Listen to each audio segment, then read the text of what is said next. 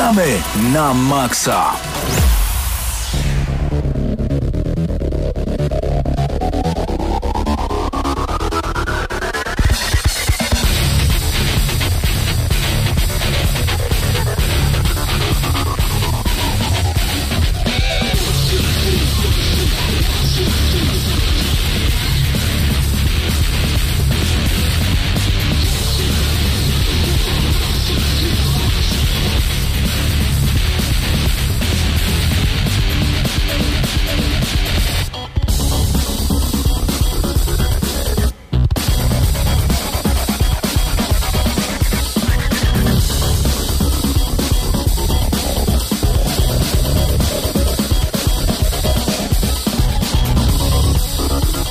No i minęła godzina 21 w Radiu Free i razem ze mną w studiu tutaj jest Mateusz Zdanowicz i w końcu, nie wiem, czy gościnnie, czy powrócił po wielu latach Marcin Górniak, też z Gramy na Maxa, e, jak, jak to mówimy, oddział warszawski.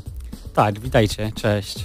Cześć, dzień dobry. Dobry wieczór. Dobry wieczór wręcz. E, za szybą naszą jest też e, Paweł Stachyra e, i Hubert Pomykała. Oni oczywiście dołączą wraz z upływem audycji na antenę. E, dzisiaj będzie recenzja God of War God of War 4, God of War 2018, możecie to nazywać jak chcecie, ale najnowszy God of War, który pojawił się na PlayStation 4 e, niecały tydzień temu. E, razem z Pawłem będziemy mieć przyjemność recenzować, a oprócz tego będzie też e, recenzja polskiej gry, która również niedawno się pojawiła, czyli e, to będzie Frostpunk e, w duecie Mateusz, ale nie Fidu, tylko Zdanowicz i, i Paweł Stachyra, tak więc jest na co e, czekać i może zaczniemy e, w co ostatnio graliśmy, a tak naprawdę taki sneak peek e, na temat najnowszego Tomb Raidera, który pojawi się we wrześniu, ale Mateusz Zdanowicz jako Eurogamer.pl miał już e, możliwość e, pogrania sobie troszeczkę w tą grę. Tak było. E, pograłem sobie to, co nam, udostępnili twórcy na tym pokazie, to było takie demo, które moim zdaniem zostało źle dobrane, bo to tak naprawdę był prolog. E, jeżeli graliście w Rise of the Tomb Raider, to wyobraźcie sobie etap z Syrii. E, to jeżeli chodzi o strukturę rozgrywki, tego jak wszystko po sobie następuje, to jest, to było praktycznie to samo. Znaczy zaczęliśmy po prostu, że tam krótki spacerek, był, swoją drogą to było bardzo fajne miejsce, bo lokacją było jakieś miasteczko w Meksyku i to było święto zmarłych też i to był wieczór i graficznie to wyglądało naprawdę bardzo dobrze. E, potem był taki krótki etap, gdzie obowiązkowo musieliśmy zdjąć przeciwników po cichu i to jedyna nowość gameplayowa w tym demie to było chowanie się w bluszczu, który był na ścianie i potem tego ma, ma być o wiele więcej, bo potem będzie akcja się dziać w dżungli. I tam gameplay ma być o wiele bardziej ekscytujący z tego co widziałem na takim krótkim urywku gameplayu, który był wyświetlany po demie, jak już skończyłeś demo. Niestety nie mogłem w to zagrać. Natomiast później był oczywiście grobowiec i to był grobowiec dosyć, dosyć krótki, no bo prolog wiadomo. E, natomiast był bardzo fajnie zrobiony. E, jest standardowo przechodzenie z, jakby z kolejnych lokacji tego grobowca, gdzie w jednym momencie trzeba przepłynąć pod wodą w ogóle. E, co, co ciekawe, w tej części ma być bardzo dużo takich momentów właśnie z wodą związanych. Twórcy chcą, żebyśmy odczuwali ten strach, gdzie nie wiadomo, czy znajdziemy jakiś to moment, żeby się wynurzyć i nabrać powietrza. Nie wiem, jak to wyjdzie ostatecznie, bo jednak jakby etapy pływające pod wodą w grach są raczej zazwyczaj takie, powiem, no irytujące, nie? Przynajmniej ja tak mam, nie kojarzę żadnej gry, w której pływanie pod wodą byłoby fajnie zrobione. Chociaż tutaj jest tak trochę zrobione, że jakby to płynięcie jest tak trochę zautomatyzowane, że trudno się tam zgubić. Więc o, o tyle dobrego. Wiesz co, nie wiem jak dla ciebie, no dla mnie na przykład e, pływanie w Uncharted nie było irytujące. Chociaż ale... E, i było go sporo. No, ale tam tak dużo się zanurzałeś pod wodę? Już nie pamiętam tego tak naprawdę. Chyba nie bardzo. W, w tych etapach, gdzie płynęliśmy tą e, łodzią na, z samem na naszą przeklętą wyspę, no to tam tego trochę było, mogliśmy tam pływać. No nie musieliśmy, Troszkę ale, tego było, no. Trochę tego było.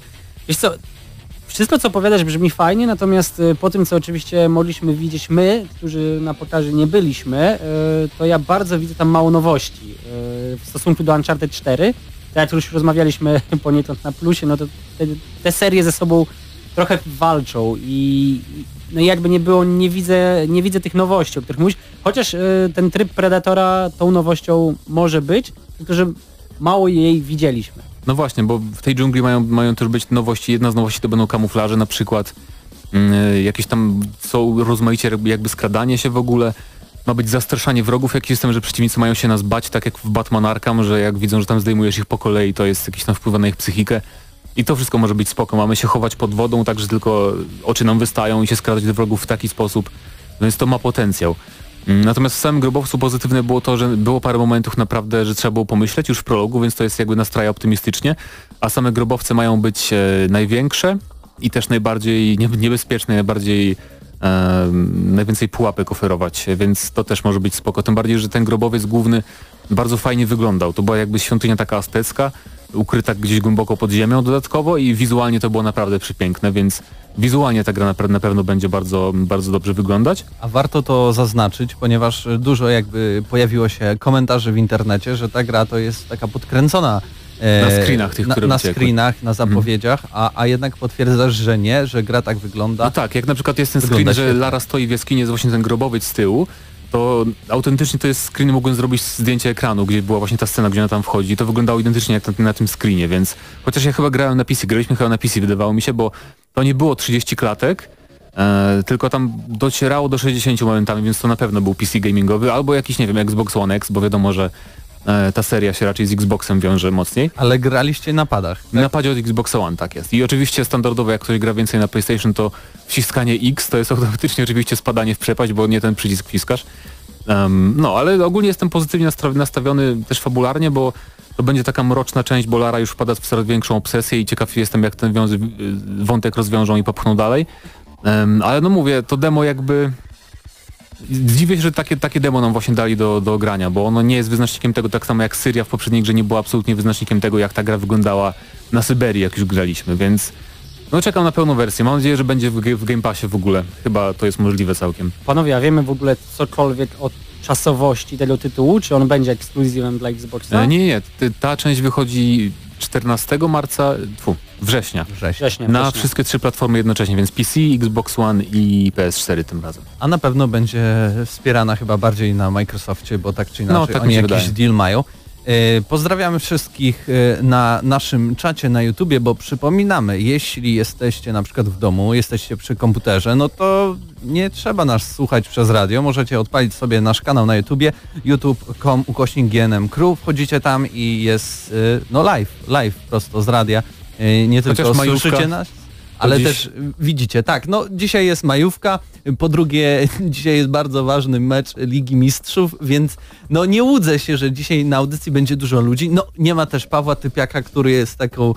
Y, takim człowiekiem, który przyciąga ludzi słowo do, teraz. do, do gramy na maksa, więc y, Paweł będzie za tydzień już na pewno, bo to drugi tydzień bez Tak, Pawła, możecie zapisać. może niektórzy płaczą, jakieś teorie spiskowe nie, Paweł po prostu jest zajęty, czasem może, czasem nie może, ale na, za tydzień na pewno będzie. Yy, zanim przejdziemy do ciebie Marcinie, albo przejdźmy już, bo Hmm. miałeś porozmawiać o, o FIFA, bo nie ma yy, Krzysia Lenarczyka, który jest naczelnym fanem w Gram na Maxa FIFA, a, a jesteś też i ty, który od dawna albo od niedawna już dużo, dużo grasz w FIFA i, i możesz Hmm. coś o tym powiedzieć. A czy wiesz, jakby patrzysz na Krzyśka, no to w ogóle nie mam startu, bo, bo po prostu tak nie jest. Krzysiek gra od wielu lat.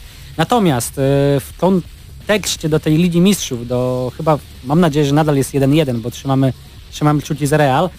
E, Na jej- pewno. jej zapowiedziało dodatek do FIFA 18, choć brzmi to trochę paradoksalnie dla osób, które w środowisku FIFA nie siedzą, to tak, dodatki do FIFA również wychodzą i to będzie dodatek z okazji mundialu. Dodatek ma wyjść e, 29 maja, ma być darmowy dla posiadaczy zwykłej wersji FIFA 18. No i cóż, przyniesie trochę nowości, między innymi właśnie rozgrywki mundialowe, e, oficjalne stroje, oficjalną tabelkę mundialu, się stadiony, piłkę, e, specjalny tryb e, foot, który ma wnieść jakieś nowości, ale są one bliżej nieokreślone na chwilę obecną. I co ciekawe, będziemy też mogli jako gracze odmienić jakby losy tego mundialu. To znaczy, że jeżeli będziemy chcieli, to nic nie stoi na przeszkodzie na przykład, żeby drużyna, która się do mundialu 2018 nie dostała, nie zakwalifikowała, żeby w tym mundialu jednak zagrała, czyli tutaj na przykład właśnie, żeby zagrać Włochami. Aż jestem bardzo zdziwiony, dlaczego Electronic Arts to udostępni za darmo. Przecież to by było idealnie Chyba zawsze wydać... tak robili ostatnio. Nie, Chyba tak. no ostatnio może tak, ale no bywały czasy i lata, w których e, FIFA taka specjalna wychodziła Tak, tak. i ludzie i tak kupowali tak samo dużej ilości jak e, standardowo we wrześniu kolejną odsłonę. Ale może to dlatego, że no ile to? Trzy, 2-3 miesiące, tak? Od Nie, no, trzy- momentu No wyjścia 3 dodatku, miesiące i następna FIFA będzie, Trochę nie? więcej, chyba wrzesień, październik mniej więcej premiera, więc e, no 4-5 miesięcy jednak mimo wszystko. Natomiast no nie oszukujmy się, większość graczy już e, będzie szykowała się na 19, zwłaszcza, że liczba osób grających w FIFA ostatnio spada na rzecz produkcji, e, która Na jest PESa? Fortnite. A, na Fortnite. A, już myślałem. Okej. No i, i to, je- to jest paradoks tej produkcji. na Battle Royale w Fifie. FIFA, tak. E, W Będzie sumie się to jest biegało. takie po- trochę. Trochę jest, trochę jest. Jest on niestety trochę pay to win, no ale to zależy jak grasz. Krzysiek byś tutaj wypowiedział więcej, nie chce, nie chce wchodzić w jego buty. No dobra, panowie, to chyba czas nas y, trochę nagli, no bo dwie duże recenzje. E, Najpierw zaczniemy od Frostpunku, ale zam- za, zanim tam dojdziemy, to jeszcze komentarz tam e, z naszego czata. Tak, dzisiaj 1 maja, święto pracy. Czy my pracujemy? Tak pracujemy, bo święto pracy. No, prawda. Oczywiście. Ta, ta, tam, gdzie najlepiej nam się pracuje, tam Jak też dziś przeczytałem, jak nie pracować w święto pracy, to tak jak... E... Nie, nie dokończę tego. Nieważne. Coś z rodzinami było. Ale to było trochę się nie nadaje na audycję. A, Marcin, e, Lara będzie we wrześniu, bo wspominaliśmy o tym, ale mogło ci Tak umknąć. jest. Mhm. Tak więc y, zostawiam Was y, z muzyką z Battlefielda 1942 i za chwilę wracamy z recenzją Frostpunka.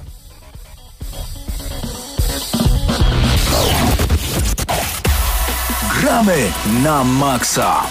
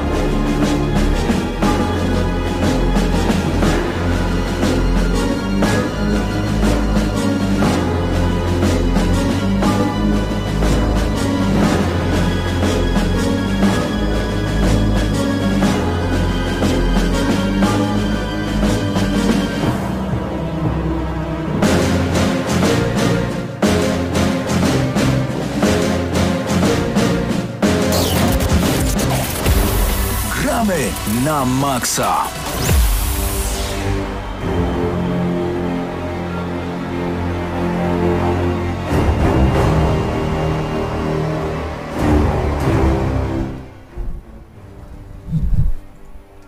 Wygramy na maksa czas na recenzję gry Frostpunk, nowej gry 11-bit Studios. Ukazała się 24 kwietnia, więc całkiem niedawno. Em, I wydawcą dystrybutorem w Polsce jest firma Cenega. I to jest, oczywiście przypomnijmy, że 11-bit to jest studio odpowiedzialne za This War of Mine, czyli grę, którą chyba wszyscy kojarzą. Nawet chciałem powiedzieć wszyscy Polacy, ale chyba ta gra zdobyła też uznanie na całym świecie ogólnie, więc sporo osób czekało na Frostpunk i ogólnie z tego co czytałem, to już sprzedało się chyba prawie 300 tysięcy egzemplarzy. Tak, do tego Więc stopnia, że już grę? ogłoszono dzisiaj, że będziemy mieli DLC do tego. No co nawet sugerowało menu gry, bo tam e, mamy różne scenar- scenariusze i było, że nadchodzą kolejne, więc e, czekam. Z chęcią sprawdzę, co tam twórcy przygotują, ale przejdźmy może do, e, do sedna, czyli w ogóle czym jest Frostpunk. Em, jakby tak ogólnie powiedzieć, ja uży, uży, używam często tego porównania, to jest takie trochę SimCity na mniejszą skalę połączone, jak dla mnie to połączone SimCity właśnie trochę z, Difu- z, This, z This War of Mine. Chociaż nie ma takiego em, impaktu emocjonalnego jak This War of Mine, przez to, że obserwujemy to wszystko z góry i te...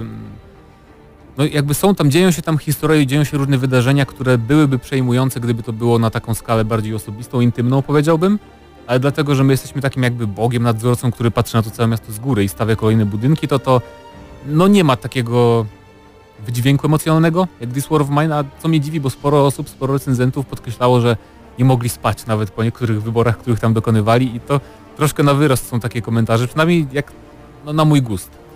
No bo kiedy dostajesz e, paczkę prasową i czytasz co jest w środku i potem kopiujesz, Ja dostałem tak paczkę prasową, więc Natomiast, e, no rzeczywiście, to jest tak, e, bo tak, taka jest takim połączeniem strategii ekonomicznej właśnie z, z grą o trudnych wyborach moralnych, z takim Mhm. choose your own adventure, tak, czyli wybieraniem swojej własnej przygody, tak. Mm, Problem w tym, że, znaczy tak, to jest w ogóle bardzo unikalne połączenie, ponieważ nie przypominam sobie, żeby ktoś próbował na, do tego stopnia taką właśnie mm, takie opowiadanie historii z powiedzmy z jakąś głębią moralną i tak dalej, połączyć akurat z, z gatunkiem strategii. I tu też pojawia się chyba już, już w samym, w samym e, designie, nie? taki wielki, wielki e, problem. Te dwa gatunki do siebie w ogóle nie pasują. I tak jak mówiłeś, jesteśmy tutaj Bogiem, tak? Jesteśmy nadzorcą, nie jesteśmy, nie, nie, nie jesteśmy tak blisko tych naszych postaci. E, w This War of Mine wiedzieliśmy o naszych postaciach bardzo dużo, mieliśmy całe e, ich biografie, mogliśmy sami, obserwowaliśmy ich bardzo bliska, było ich mało. Natomiast tutaj mamy całe nasze malutkie statko mrówek, no o tak, których to wiemy... setkę w pewnym momencie. Tak, i wiemy o nich no tyle, ile, y, ile, ile pokazuje nam menu, kiedy na nich klikniemy, czyli wiemy jak mają na imię, gdzie pracują, gdzie mieszkają. Czasami jakieś pojedyncze rzeczy typu, no, czy mają godzinę, y, czego się obawiają, ale nie wiemy nic ponadto i nie jest, jesteśmy w stanie się przywiązać do żadnej z tych No postaci. tak, bo no, oni, one nadal są anonimowe, prawda? E, Jednak to- mają imiona swoje, ale tak naprawdę mogłyby równie dobrze nie mieć, ale Może najpierw jeszcze y, pójdźmy do tej, do tej warstwy jakby strategicznej, tak? bo to jest mm, przede wszystkim to jest bardzo dobra strategia dla osób, które nie grają w strategię znowu, ponieważ nie jest ona bardzo skomplikowana. Jest dosyć trudna, szczególnie na samym początku. Ja, ja osobiście to przynajmniej kilka razy musiałem restartować pierwszy scenariusz, żeby złapać wreszcie o co w tej grze chodzi. Ale kiedy już złapiemy o co w tej grze chodzi, bo ta gra, ta gra od nas dużo wymaga. Jeżeli zaczynamy, ona chce, żebyśmy już naraz robili bardzo dużo rzeczy i rozwiązali od razu, od razu mm, Tak. wszystkie mm, problemy i za, y, za, y, problemy z zaopatrzeniem tak, i na zapotrzebowaniem. szczęście jest pauza, naszej- możemy sobie zapauzować grę, żeby Tak. wydać decyzję. Y, Kiedy już, kiedy już to załapiemy, cała reszta tak naprawdę polega na podtrzymywaniu tego, nie wpadnięciu w, jakiś, y, w jakąś bardzo dużą zniżkę, jeżeli chodzi o jeden z zasobów. Jest tam kilka zasobów, takich e, stałych, twardych. Są też zasoby takie, powiedziałbym, niekoniecznie e, fizyczne, tylko takie dwa bardzo e, istotne. Nazywają się nadzieja i e, niepokój, Nadzieja jest i niezadowolenie. niezadowolenie. I Tak. niezadowolenie nie może wzrosnąć maksymalnie, a nadzieja nie może opaść maksymalnie. Jeżeli tak się stanie, to mamy problem. Musimy dbać o to, żeby utrzymać je na jakimś odpowiednim poziomie. Mm, Robimy to oczywiście bo rozbudowując budynki, podejmując e, decyzje. Dla przykładu do, przychodzą do nas powiedzmy grupy e, migrantów. Mamy, mam, możemy podjąć decyzję, czy ich przyjmujemy, czy odrzucamy, czy może przyjmujemy część, na przykład tą zdrową część. To wszystko jakby ma swój, e, ma swój wpływ na, na niezadowolenie oraz na, na mm, nadzieję Nadzieję, tak. nadzieję. Natomiast generalnie, generalnie e, tak naprawdę nie jest to, no mówię, taka bardzo skomplikowana e, ta warstwa strategiczna. Kiedy już ogarnie, znaczy zrozumiemy, jak e, posługiwać się tą grą, jak, na czym ona polega, tak naprawdę bardzo to się aut- automatyzuje, szczególnie, że nie mamy dużego pola gry. Tak naprawdę budujemy w tym naszym małym kraterku, no i możemy też rozbudowywać takie małe e, jakby posterunki, tak, po, rozsiane po tym pustkowiu Tak, zamarzniętym. tak. Ale nie powiedziałbym, że to jest jakieś o wiele łatwiejsze niż na przykład SimCity. Jest na mniejszą skalę, nie? Ale jednak, bo, bo to, Ale to nie jest, bo mówisz strategia często, bo to nie jest taka strategia jak No to jest bardziej myślimy strategię, tak? myślimy to o jest, RTS-ie, to jest bardziej po prostu taka właśnie ekonomiczna strategia, czyli budowanie miasta i tu nie ma jednostek, którym wydajemy konkretne rozkazy, że idź tam, czy idź tu, zrób tamto, e, tylko wydajemy polecenia Ale budujemy klikanie pająki, na... które nam. No tak, ale ogólnie polecenia wydajemy przez klikanie na konkretne budynki, na przykład na no nie wiem, kopalnię węgla i tam dodajemy plusikiem, ile tam ma, ma być Wpływamy tak pracowników, jakby tak, i to wszystko ma w ten, ten, w ten sposób działać. Ale w ogóle powiedzmy o co chodzi, bo chodzi o to w Frostpunku, że mamy centralny punkt, którym jest generator ciepła i chodzi o to, żeby dookoła niego rozbudowywać nasze miasteczko, stawiać coraz więcej budynków mieszkalnych, użytkowych, e, różne tam przychodnie, tam posterunki medyczne, chatki łowców i tak dalej. I musimy pilnować wszystkiego. Musimy pilnować, żeby było ogrzewanie przede wszystkim, bo jak nie ma ogrzewania, to na przykład łowcy mogą przestać pracować, chodzić na polowania, a jak się skończy żywność, to niezadowolenie wzrośnie i nie będą pracować ci, co wydobywają węgiel. I ja zauważyłem na pewnym momencie, że um, no jednak musiałem cały czas pilnować. To nie było tak, że w pewnym momencie, a dobra, to teraz relaks, nie muszę nic robić, bo e, jak dla mnie cały czas musiałem pilnować, szczególnie, że na końcu im, im, im dalej, tym się wydarzają kolejne takie jakby znaczące wydarzenia w scenariuszu, które no tak. wymagają nas większej uwagi. Na Pod przykład... koniec scenariusza generalnie każdego jest też taki wielki kataklizm, tak, który wielki musimy przetrwać. To jest tak na jakby nasz... Jest na przykład też, że pewna frakcja chce się, chce się odłączyć i wrócić do Londynu i musimy wymyślić, jak zrobić, żeby osłabić te Y, klima, te nastroje takie separatystyczne. separatystyczne tak, tak, tak. I na przykład wtedy mamy taki wybór, że wybieramy sobie, że chcemy być państwem takim bardziej prawa i zasad, czy bardziej pójść w stronę religijności. I wtedy zbudujemy sobie kościółki, na przykład możemy odprawiać nabożeństwa, które wpływają na nastroje i tak dalej, więc jest tu, jest tu sporo do roboty tak naprawdę. I... I właśnie w tym, w tym wyborze też tutaj pojawia się taki mój problem z, tą, z tym poziomem trudności, ponieważ mm, religia jest zdecydowanie łatwiejsza i mocniejsza niż ta no. druga ścieżka. E, co więcej, ona tak naprawdę pozwala nam w pewnym momencie przestać się martwić o cokolwiek. Ja już e, pod koniec e, drugiego scenariusza miałem no tyle węgla, tyle wszystkich innych, bo tam jest kilka surowców, które służą do ogrzewania. Mm, miałem już ich tyle, że nie martwiłem się w ogóle decyzjami. Przychodzili do mnie migranci, nieważne było co wybiorę i tak było ok. E, nie musiałem się martwić o spadki nadziei, bo wiara w tym pomaga. Nie musiałem się e, martwić o wzrost e, niepokoju, ponieważ miałem policję religijną, która spokojnie dbała o to, żeby ludzie no mnie wyznawali, ponieważ byłem papieżem, bo tak się kończy ta U mnie było trochę inaczej. Ścieżka. Ja nigdy ja nie miałem aż takiej nadwyżki zasobów i ja też poszedłem w religię ostro i było tak, że może nadużyłem tych takich różnych czynności religijnych, jakąś tam policję nasyłałem za często, ale właśnie niepokój wzrósł, czy niezadowolenie wzrosło znacznie dlatego, że ja nadużywałem tych mocy, że tak powiem, kościelnych, więc to też... Trzeba e... wiedzieć, jak się ukrywać. No tak, ale, ale na, pew na, pewno prawdą jest to, że jak już podejdziemy do tego scenariusza po raz trzeci, to już no, prawie na pewno skończymy na normalnym poziomie trudności, a potem czekają jeszcze dwa kolejne scenariusze. Jeden jest o pilnowaniu ziaren, które przechowujemy w specjalnych silosach i musimy pilnować przez ileś tam tur, czyli dni, e, żeby po prostu to nie zamarzło. Jest też scenariusz poświęcony tylko tematyce uchodźców, których musimy tam przygotować, przyjąć na ich jakoś, przygotować na ich przyjęcie, czy tam nieprzyjęcie. I tutaj jeszcze, y, jeżeli chodzi o tą warstwę właśnie, bo scenariusz to jest gra, która chce, chce opowiedzieć w jakiś sposób historię, mm. przy okazji mieć jakąś fabułę, natomiast mm, jeżeli chodzi o wybory, które mamy, nawet w tym, nawet przy wyborze mm, właśnie z tych e, gałęzi, gdzie mamy religię i, i yy, przystosowanie, tam pojawiają się takie rzeczy jak na przykład praca dzieci. Rzecz Bardzo tym, przydatne. Tak, ale rzecz w tym, że ja na przykład nie rozumiem tutaj wyboru moralnego. Mamy apokalipsę. Ja, moja pierwsza reakcja nie była, o nie, biedne dzieci będą musiały pracować, była, te gnojki jeszcze nie pracują?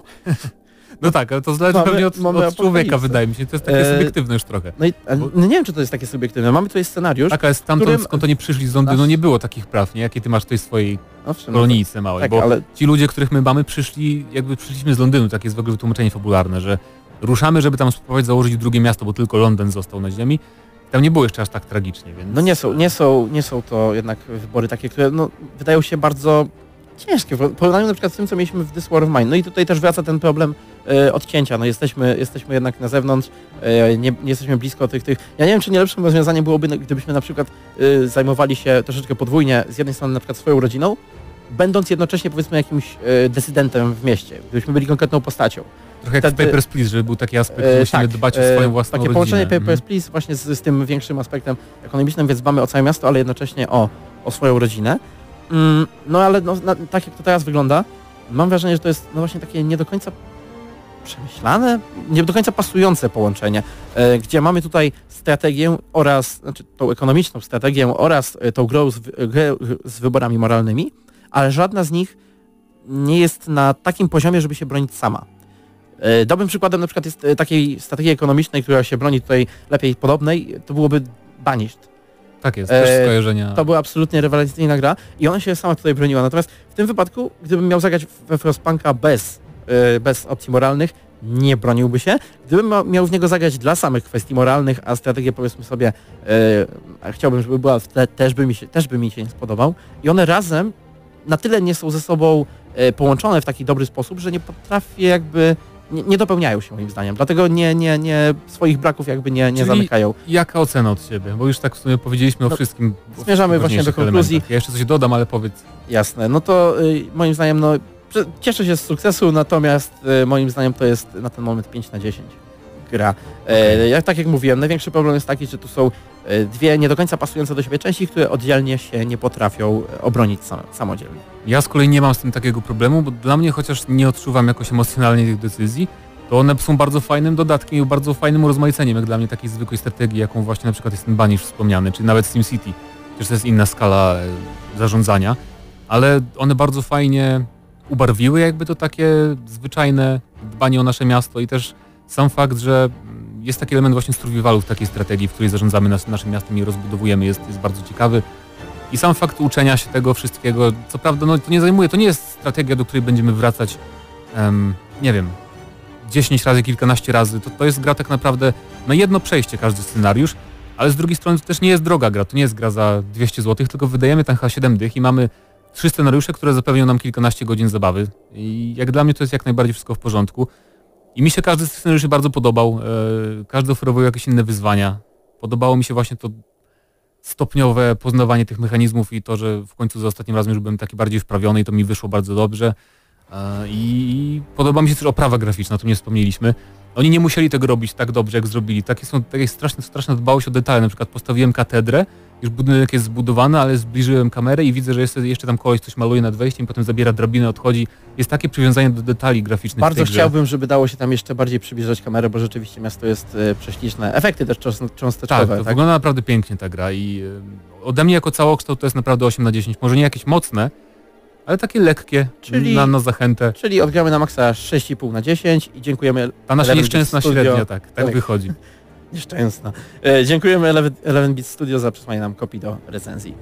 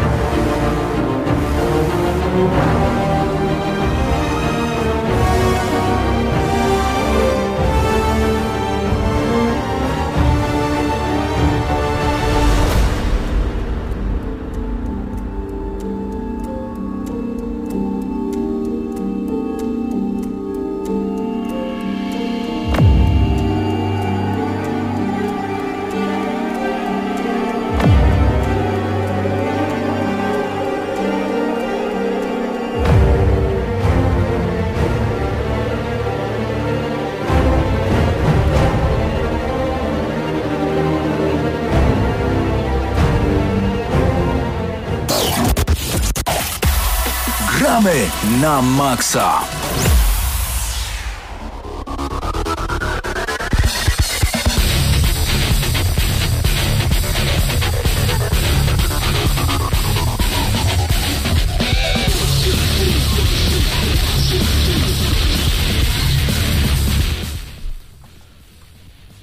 Muszę przyznać, że do samego końca nie mogłem uwierzyć, kiedy Mateusz Widut powiedział mi, dawaj, będziesz gadał o filmie.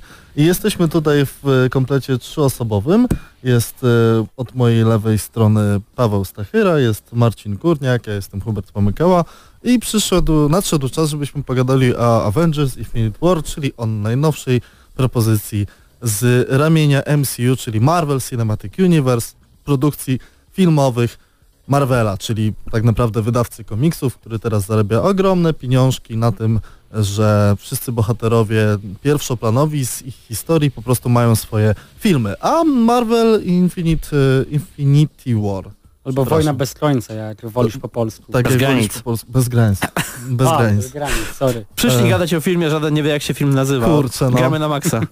E, tak, to jest takie zbiorowisko, tam jest e, stanowcza większość bohaterów, która pojawiała się przez 10 lat historii tego tak zwanego MCU, e, czyli w ogóle wszystkie te filmy Marvela, one się w jakiś sposób ze sobą od wielu lat przenikają, jedne nawiązują do drugich, sceny po napisach zapowiadają, co możemy obejrzeć w kolejnych filmach, a w Infinity War mamy tak naprawdę zbiorowisko z każdej postaci, o której wam przychodzi na myśl, czyli Kapitan Ameryka, Thor, Spider-Man, Czarna Pantera, Czarna Wdowa i w ogóle Hulk, nie Hulk.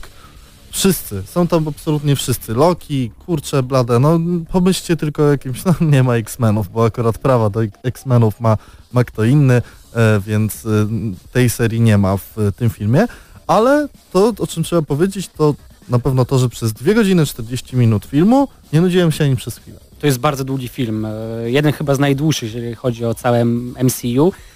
Skracając Najdłuższy dokładniej. swój, chyba najdłuższy właśnie. Skracając Paweł swój, Stachyra, człowiek, który nas tutaj poprawia. skracając swój wywód, chyba ze wszystkich przed, e, postaci, które zostały przedstawione do tej pory w MCU, to zabrakło chyba tylko e, Hawkeye'a i Antmana. Tak, którzy Ale- zostało to wyjaśnione w jakiś tam sposób fabularnie, dlaczego ich nie ma, ale ich nie ma. Okej. No i przed chwilą, jeżeli w ogóle śledzicie naszą grupę Gramy na Maxa Hyde Park, no to bodajże godzinę temu wrzuciłem informację o tym, że no udało im się. No faktycznie bracia Russo podołali, podołali sprawie, ale przynajmniej w kontekście box office'u, no bo weekend otwarcia Avengersi mają genialny, yy, pobili no wszelkie rekordy, jeżeli chodzi o W finanse. ciągu weekendu byli w stanie pobić e, całe Justice League, czyli Ligę Sprawiedliwości od DC Comics, które ten sam efekt musiało osiągnąć w ciągu roku. No i pobili również e, box office weekendowy, jeżeli chodzi o najlepszy film, e, najlepszy weekend otwarcia. Czyli e, film, który do tej pory przodował, to był najnowsze Gwiezdne Wojny, Mhm. The Last Jedi, które mm, jakby nie patrzeć też należy do Disneya, więc wszystko kręci się chyba wokół jednej firmy tak, Tak, naprawdę. Kaczor Donald w tym momencie leży razem ze Sknerusem Makwaczem i bawią się złotymi monetami. No dobra, ale czy tak naprawdę podobał nam się ten film? Paweł, Ech, e, film jest okej. Nie, bo, e, najważniejsze, jeżeli chodzi o ten film dla mm, widza, który się jakby zastanawia, czy na to iść, jest kwestia, czy widział poprzednie filmy, albo ile ich widział i jak bardzo go interesują, bo to jest tak naprawdę najbardziej w historii Marvela e, to jest film, który najbardziej wydaje się kolejnym odcinkiem telenoweli. E, Dokładnie. Nie było jeszcze takiego filmu, na który nie dałoby się totalnie pójść bez, e, bez e, znajomości jakie, czegokolwiek z poprzednich e, filmów. Infinity War jest Natomiast filmem, na który nie tak zabierzemy jest. mamy, która po prostu będzie się cieszyć. Moja mama nie będzie- ogląda MCU. A okej, ale Moja jeśli, mama też, jeśli moja co. mama na przykład nie ogląda filmy, filmów z z MCU, to ona po prostu nic z tego bełkotu nie zrozumie. Natomiast my zrozumiemy wszystko, jeśli widzieliśmy chociażby, załóżmy, pięć filmów, tym Avengersów przede wszystkim, powiedzmy. Ale tutaj odpowiadając trochę na to pytanie, czy można na ten film pójść właśnie bez znajomości poprzednich części, no można, bo mój, mój kolega zabrał swoją dziewczynę, która nie widziała żadnego innego filmu. Można też jeździć na rowerze samochodem, ale I po co? wydaje mi się, że to nie ma sensu. Znaczy, ten film jest tak skonstruowany, że da się go obejrzeć nie znając pozostałych części, Tak. natomiast nie bardzo ma to dużo sensu. przyjemności. Natomiast cała reszta, któ- czyli ta, która powiedzmy oglądała jakiekolwiek filmy z DCU e, z MCU, przepraszam, i mniej więcej kojarzy co się dzieje, no to e, na pewno dobrą informacją dla was jest to, że jest to film, który reżyserują bracia Russo, a bracia Russo z całego tego grona reżyserów Marvelowych najlepiej chyba rozumieją jak pokazać moce poszczególnych bohaterów i dobrze ich wykorzystać nie tylko w walkach, ale też ogólnie e, w fabule, bo, bo bywają filmy, które, mm, pokazu- które opowiadają o jakimś bohaterze, ale nie do końca wykorzystują jego potencjał dla tej historii. Doktor Strange. natomiast e, natomiast e, w tym wypadku mm, no bracia Russo chociażby tą jedną postać, którą przed chwilą wymieniłem, pokazali, że rozumieją dużo lepiej niż, e, niż osoby odpowiedzialne za standalone'owy film. Wiesz co, wydaje mi się, że w ogóle ten film stoi na interakcjach, to znaczy, że mamy bardzo nietypowe team-upy, Bardzo często z kimś rozmawiam w ogóle o MCU Panowie, jako po takim. polsku, po polsku. Standalone, czyli film oparty o losach jednego Jednego bohatera. tak. Team-upy, czyli zbiorowiska bohaterów, którzy nagle zaczynają ze sobą współpracować. Dobrze, czyli y, wiele osób zarzucało w ogóle doktorowi Strange'owi, że jest kopią, e, kalką tak naprawdę Stonego Starka. Halka. Tak, Halka. I tutaj wreszcie mamy team up właśnie, mamy możliwość zobaczenia interakcji między doktorem Strange'em a Tonym Starkiem i wypada ona rewelacyjnie. Zgadza się. Tak naprawdę to y, mamy kilka wątków, które całkiem sprytnie się ze sobą przenikają. W jednym wątku mamy tam Tora, który zajmuje się innymi sprawami, w innym wątku mamy e, połączenie sił e, Tonego Starka, czyli Ironmana z Spider-Manem. W jeszcze innym wątku mamy Wakandę, czyli miejsce, w którym rezyduje Czarna Pantera. Nagle pojawia się też Kapitan Ameryka i tak naprawdę y, akcja dzieje się w kilku miejscach. Musimy mieć aż podpisane na dole ekranu, gdzie aktualnie się znajdujemy. I mówimy tutaj o na przykład Szkocji, mówimy o Stanach Zjednoczonych, mówimy o Wakandzie, a także kilku planetach, ponieważ Thanos, czyli główny zły grany przez Josha Brolina, to najpotężniejsza jednostka w galaktyce. Na dodatek kurcze blade, koleś ma taką rękawicę i zbiera sobie kolorowe kamienie i jak zbierze je wszystkie, to dojdzie do tego, że po prostu doprowadzi do masowego ludobójstwa albo furobójstwa, biorąc pod uwagę to, co zamieszkuje poszczególne galaktyki, a nasi bohaterowie mają nie dopuścić do tego, żeby on wszystkie te kolorowe e, kamyki zebrał. No Co jak jest- im to wychodzi, to już musicie obejrzeć sami. Co jest bardzo imponujące, to jest film, w którym mamy takich imiennych postaci, przynajmniej tam 40 parę i nie jest on, szukam teraz polskiego odpowiednika tego słowa, który nie jest przekleństwem, ale nie jest on bałaganem ciężkim. Ju- Just, Justice League, czyli e, Liga Sprawiedliwych, która dopiero co wyszła, e, Rok ona temu. miała dużo mniej postaci, a była tak pomieszanym, tak niewygodnym, dziwnym filmem. Zresztą, żeby daleko nie szukać e, od naszego tematu podstawowego, Warcraft. Dla wielu jego największą, jakby największym minusem było to, że on był bardzo pomieszany i było wprowadzić dużo wątków, dużo postaci naraz, niekoniecznie dobrze to ustawiając. Natomiast tutaj, chociaż on, ten film jest e, naprawdę skacze od jednej postaci do drugiej, nigdy nie czujemy się zakłopotani. Zawsze wiemy co, jak i dlaczego po sobie następuje. No i to myślę, panowie, no żeby nie spoilować, bo też nie możemy tutaj więcej powiedzieć tak naprawdę o fabule tego filmu, szczególnie, że jeszcze wiele osób pewnie tego nie obejrzało. Może odpo- odpowiedzmy na szybko czy nam się podobał. ważnych pytań. Tak, Czy dialogi były napisane dobrze? Bardzo dobrze. już nie. Całkiem w porządku, całkiem w porządku. Kapitan Ameryka miał mniej dialogów niż e, Terminator w pierwszym filmie. Ale wiesz co, Czy- mając tyle postaci, trudno w ogóle wejść w interakcję i mieć dużo dialogów. Tam po prostu akcja Znaczy, popychała akcję dalej, Mi się dalej, najbardziej dalej, podobała więcej. generalnie rozmowa kapitana Ameryki z Torem, która następuje w pewnym momencie filmu i ona wyglądała tak mniej więcej i panowie Jedziemy sobie dalej. porozmawiali tak. Okej, dialogi w porządku, e, efekty specjalne zdecydowanie Anno Domini 2018 myślę, że można obejrzeć 3D, ale wersja 2D jest stanowczo zadowalająca. E, czy warto wydać pieniądze, pójść do kina? Moim zdaniem tak, ja daję taką ósemeczkę i to jest jeden z moich ulubionych filmów z tego uniwersum. Przede wszystkim nie jest bardzo głupi. To znaczy, nawet scena batalistyczna jest nakręcona w taki sposób, że rzeczywiście nie czułem się zażenowany ją oglądając, jak to w przypadku wielu filmach, y, filmów Marvelu miała, Marvela miało to miejsce, kiedy nagle coś wybuchało, coś spadało gdzieś tam, w ogóle łubu dubu. Tutaj scena batalistyczna była nakręcona, śmiałbym nawet stwierdzić, w jakimś tam stopniu w kierunku scen batalistycznych z Władcy Pierścieni. Jakimś tam małym stopniu, ale jedno. Dobra, to ja mam jeszcze jedno pytanie, na które chciałbym bardzo szybko odpowiedzieć. Czy e, Thanos jest najlepszym e, antagonistą e, ze wszystkich, którzy występowali w MCU? Dla mnie nie, Nie. ale jest e, bardzo dobry, jest bardzo dobrze Josh określony. Brolin świetnie nagrał, zagrał tą postać. Ja do, zawsze uważam, że Thanos generalnie jest y, kiepską postacią, mimo że jest całkiem dobrą postacią, ale to dlatego, że Galactus po prostu pożera planety i dlatego jest fajniejszy. I Paweł Stachyra macha, że już... Pa, nie Mateusz mamy czasu mówi, że na nie mamy filmy. czasu. Paweł Stachyra mówi, że nie mamy czasu. Dawaj notę. Powiem wam tylko, no dobrze, powiem wam tylko, dobra, ten film jest troszeczkę głupi, wbrew temu, co tu usłyszeliście. Troszeczkę Nie, jest, jak E, każdy film Thanos, Marvela. Thanos jest Ale nie fajną tak postacią, ale ma głupią motywację. No, ale mimo wszystko bardzo przyjemny film, polecam. No, niech Jego będzie, że- nie motywacja będzie to jest niedorzeczna, ale Tak. wydaje się, że jakiś tam kręgosłup moralny za tym stoi, mimo to, że Thanos jest po prostu kompletnie niedorzeczną postacią. Jego motywacja. W w Infinity Gauntlet była sensowna, ale w komiksie, Znaczy a on, w on po prostu jest świadomy, że to co robi jest dosyć głupie, ale on uważa, że jego i tak racja robi. jest najmojsza i Dobra jest panowie, potężny. wystawiliście już ocenę, a Czekaj, musimy czekaj, czekaj, osiem War'a. Paczka dziennikarska. Nie. Zepsuła się. Dobra, ode mnie ósemka. Od Marcina? 8. Od ciebie, Pawle? Siedem. Czyli 8.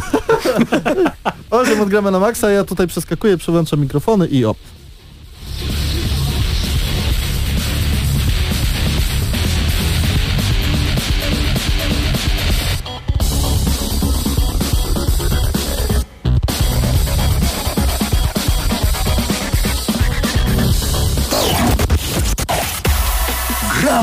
na maksa.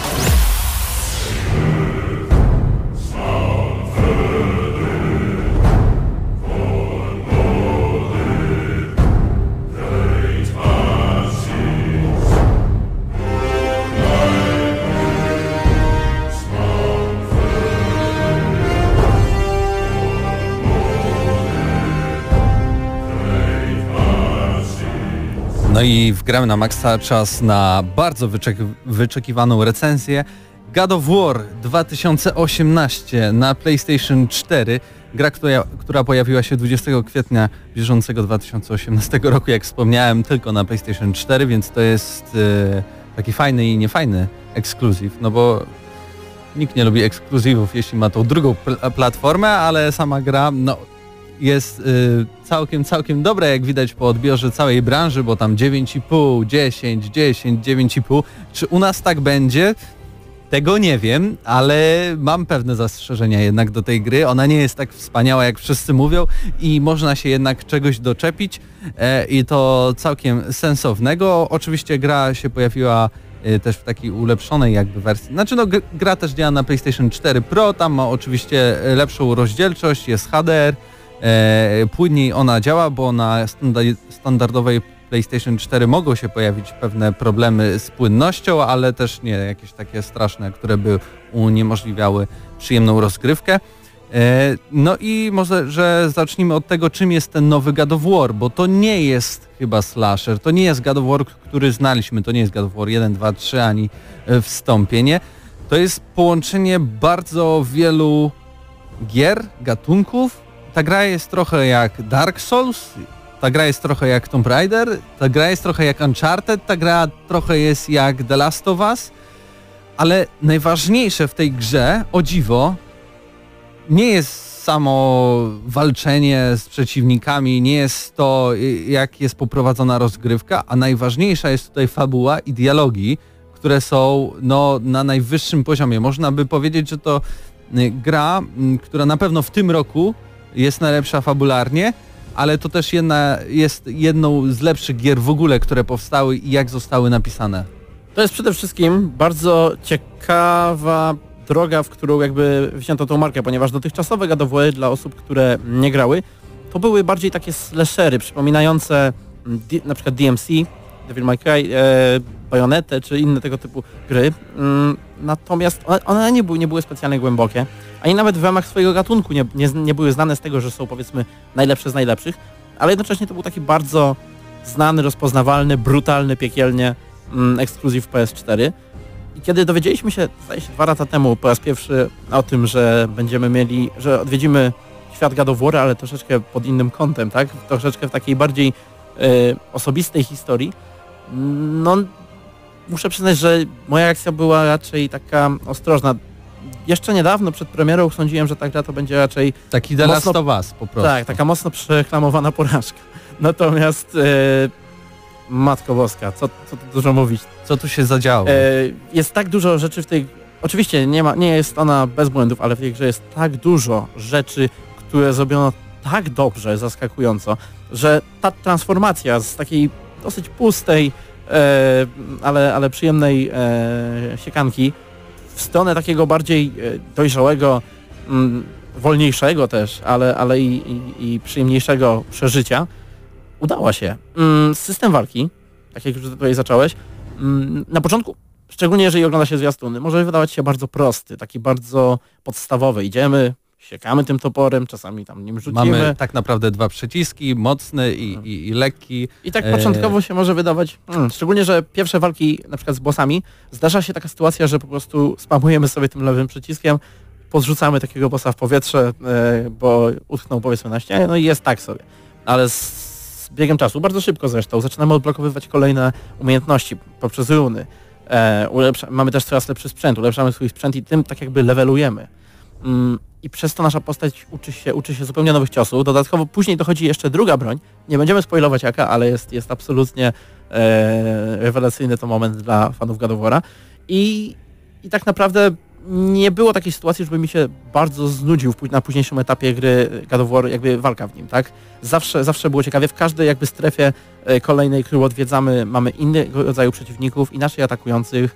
E, mamy tu, tu gdzieś latających przeciwników, tu gdzieś bardziej chłodem. Każdych, y, każdego przeciwnika musimy inaczej e, jakby do niego podejść, bo pamiętajmy, tutaj mamy właśnie tą relację e, ojciec-syn, czyli Kratos y, y, i jego syn się pojawia, na tym jakby się opiera cała linia fabularna i właśnie też ten nasz syn uczestniczy w tych walkach, więc często trafiamy na takich przeciwników, których możemy praktycznie tylko pokonać dzięki pomocy naszego syna, który musi na przykład strzelić strzałą, bo jest wypo- wyposażony w łuk.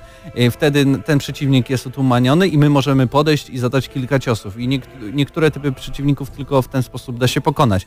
Tak więc y, jest to urozmaicenie i to nie jest tak, że po tych dwudziestu kilku godzinach stwierdzicie, o Jezu, już nie mogę znowu walić te, te dwa przyciski i, i tak dalej.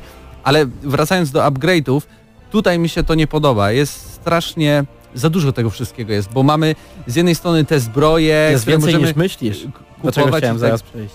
no, jeśli chodzi o same te ulepszenia, bo y, nie dość, że możemy kupować rzeczy, możemy znajdować pewne rzeczy, to wsadzamy tam te runy, ulepszamy kolejne poziomy, y, tak samo z bronią, tak samo cały ekwipunek naszego syna, jest tego naprawdę dużo i to nie jest w ten sposób irytujące, że mm, mamy aż za dużo opcji. To wszystko jest tak dziwnie porozsiewane. W jednej zakładce mamy to, w drugiej zakładce mamy to, gdy zbierzemy to, to mamy jeszcze w trzeciej zakładce. Źle to jest y, pomyślane. Interfejs. Na, interfejs. Pomyśl na przykład o y, ulepszaniu rzeczy w Destiny, gdzie masz po prostu jeden ekran i wszystko jest mega intuicyjne i nie masz problemu z tym, jak się połapać.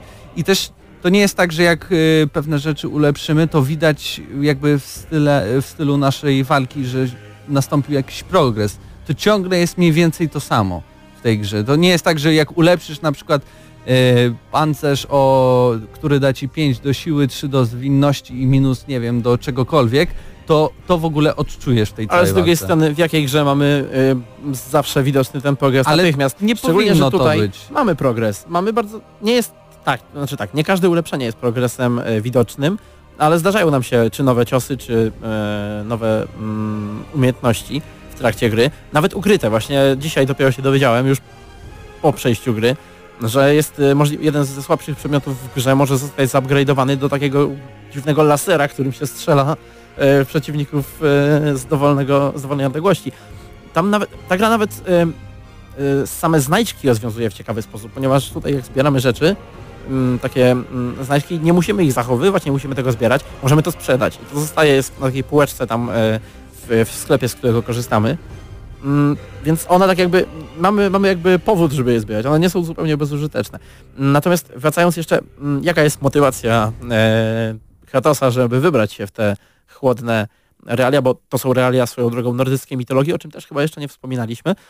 Mm, Gra rozgrywa się, zdaje się, 3 lata po trójce, ale nie będę tutaj e, mówił, że to jest na 100%, bo nie jestem pewien. Ale to nawet Mm. nie jest chyba ważne, prawda? Nie, nie może być to 3 lata, no nieważne, w- może 10, nieważne. E, rozgrywa się wiele lat po, po zakończeniu poprzedniej części. Mm, razem z naszym synem e, wyruszamy e, do, do e, Jotunheimu, jednego z królestw e, mitologii nordyckiej, aby, aby rozsypać prochy e, Matki. naszej żony, jego, jego matki. No tak. Mm, Na początku e, nie, nie jesteśmy zbyt chętni do tego, ale powiedzmy, że różne okoliczności zmuszają nas do tego, żeby wy, wybrać się tam i zmierzyć.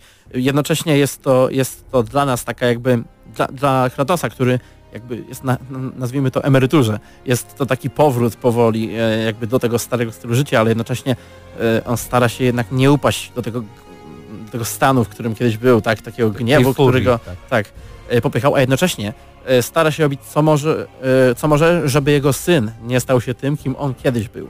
I to jest tak e, przyjemna linia fabularna. Syn na początku jest piekielnie irytujący, szczególnie, że jego vo- voice actor jest taki Ty grałeś po polsku, ja grałem po angielsku, więc też mamy porównanie. Ja Mm. rzeczywiście włączyłem na chwilę polski język i stwierdziłem, nie, nie, nie, nie ma takiej opcji, wracam do angielskiego. Wszystko jest fajnie, spoko, tylko czcionka, jeśli chodzi o napisy, jest tak strasznie mała, że jeśli gracie na monitorze, na, na telewizorze, który jest oddalony, nie wiem, 2-2,5 metra do 3, to podejrzewam, że niewiele będziecie widzieć. Chyba, że macie jastrzębi wzrok. No, ale wracając. Wracając. E, samą, samą mitologię nordycką ta gra w bardzo ciekawy sposób nam tutaj wprowadza, mm, bo mm, nawet nie zdając sobie z tego sprawy, bierzemy ciągle udział w takich jakby wydarzeniach, które, które są z tego e, tam znane powiedzmy z, z lore i możemy sobie zresztą to, e, tą historię tak, tej mitologii czytać w dzienniku, który pisze nasz syn.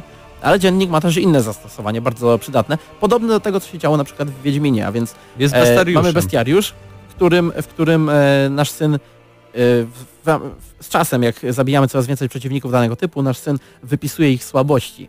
Mm, wszystko, jest, wszystko jest bardzo fajnie pisane, to tak jak w- zresztą dziennik w Wiedźminie był pisany przez Jaskra, tak tutaj, e, tutaj e, Jest prostym językiem przez syna. przez syna e, i, i, i to, jest, to są przydatne rzeczy i, jakby zachęcają też do tego, żeby czytać, żeby rozumieć, co się wokół nas dzieje, tą całą mitologię.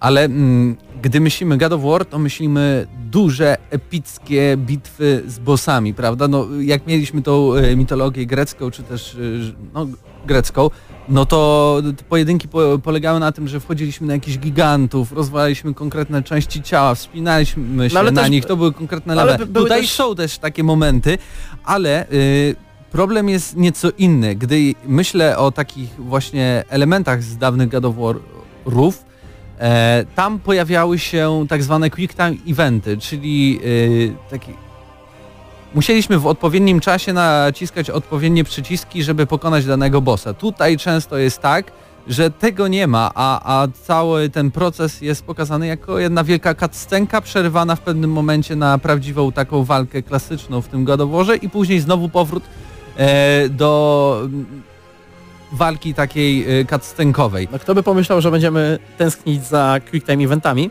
A jednak, a ale, jednak. ale jeżeli chodzi o walkę, tak naprawdę, mm, tak jak mówię, no z zwykłymi przeciwnikami nigdy nie czułem, żeby mnie bardzo znudziła, w ogóle mnie nie znudziła. Mm, Nawet, a jeżeli chodzi o bossów, tych dużych, znaczy nie mówimy tylko o dużych rozmiarem, ale też o tych e, ważnych, tak? Poszczególnych bogów, ale, ale mieliśmy, mieliśmy też, no właśnie, gigantów, mieliśmy smoka, mieliśmy co tam sobie wymyślicie. E, te walki, ani jedna, ani drugie mnie nie, nie zawodziły. Najba najbardziej zawodziły, zawodzili mnie mini-bossowie. E, dla przykładu e, kop kopiowanie i wklejani, e, kopiowane i wklejane trole, które Tak. raz na jakiś czas Tylko które, nie wiem, mają inny kolor chyba tego Ale wszystkiego. Troszeczkę czasami e, ruchy im się zmieniają, ale tak naprawdę e, przede wszystkim e, różnica jest, znaczy nie ma różnicy, po prostu chłoną obrażenia i trochę dłużej ich tłuczemy niż zwykłego przeciwnika, ale to jest absolutnie jedyne, co mogę zarzucić systemowi walki, bo on jest naprawdę po prostu przyjemny, ma wagę. Czujemy, że, że tłuczemy się tam. E, Te cutscenki, o których e, wspominał Mateusz, to No też są nie jest tak, że one są, tak, one są rewelacyjne, jeżeli się to ogląda, znaczy ogląda. Są też, są też quick time eventy, po prostu są rzadziej.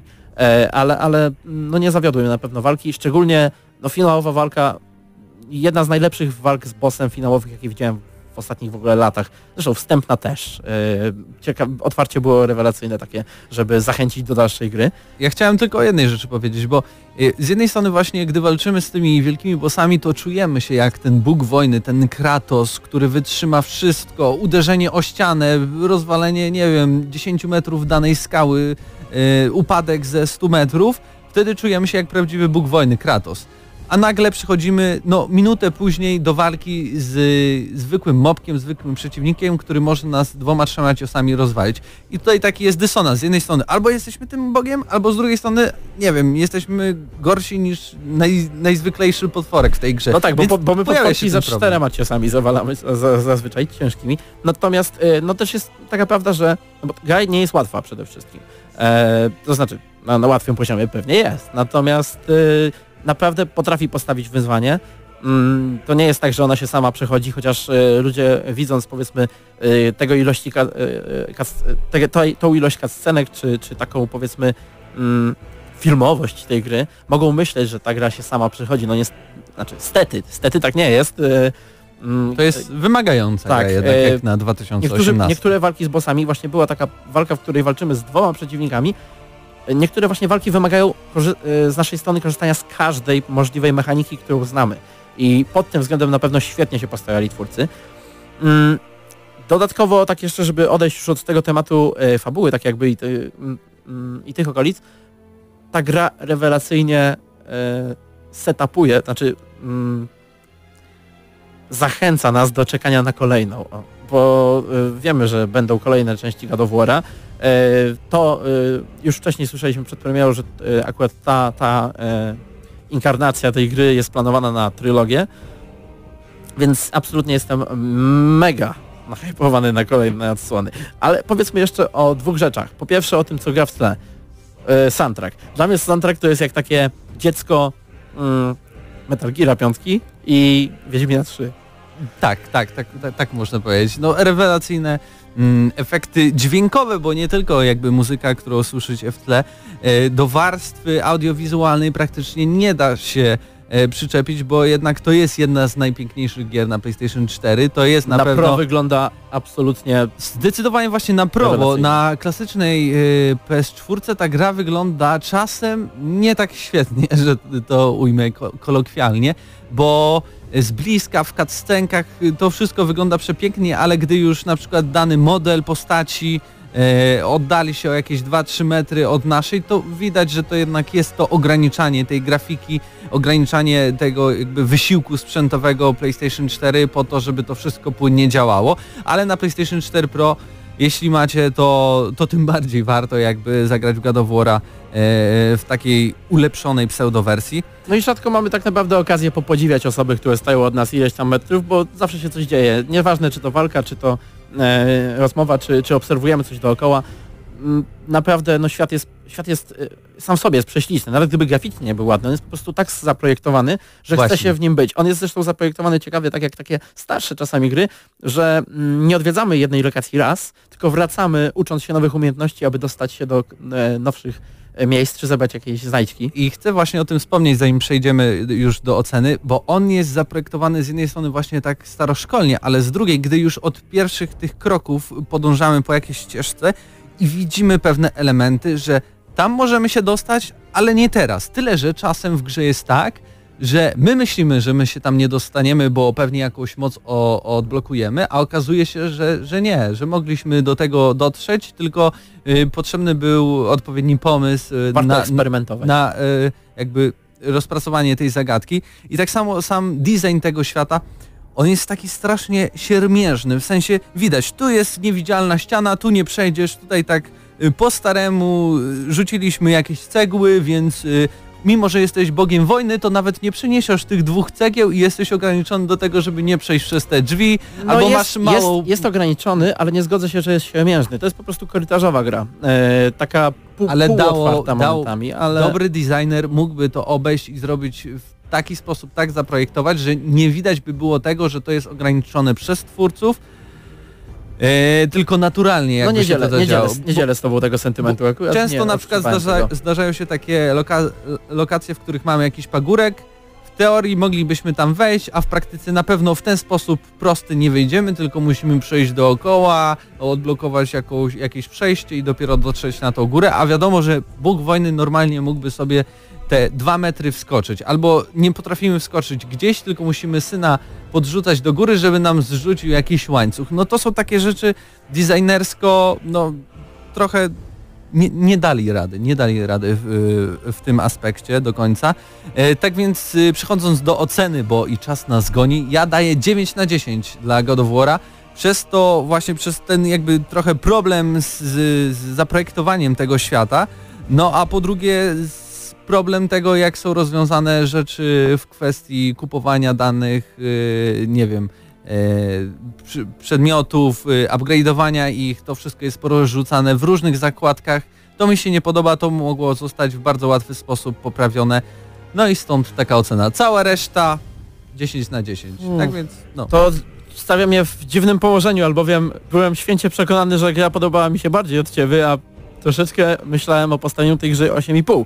Mm, Głównie ze względu na fakt, że walki z minibossami są bardzo mało satysfakcjonujące oraz To daj tą e, dziewiątkę. momentami troszeczkę takie jednak spowolnienia w, w, tej, e, w tej fabule, ale no, no tak jak słucham tej muzyki i przypominam sobie, bo ta muzyka, konkretnie ten kawałek pojawia się w takich tak hypowych momentach. Naprawdę dawno już czegoś takiego nie przeżywałem, a w tej grze było tego przynajmniej kilka razy. Było coś takiego kilka razy, więc mm, absolutnie ta dziewiątka, 9 na 10 odgramy na maksa I dziękujemy y, Sony Computer Entertainment Polska za dostarczenie kopii do recenzji. i Sony Santa Monica za grę. Też dziękujemy.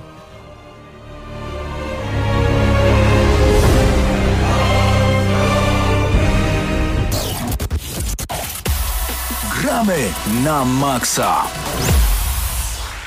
Radio Free. Gramy na maksa.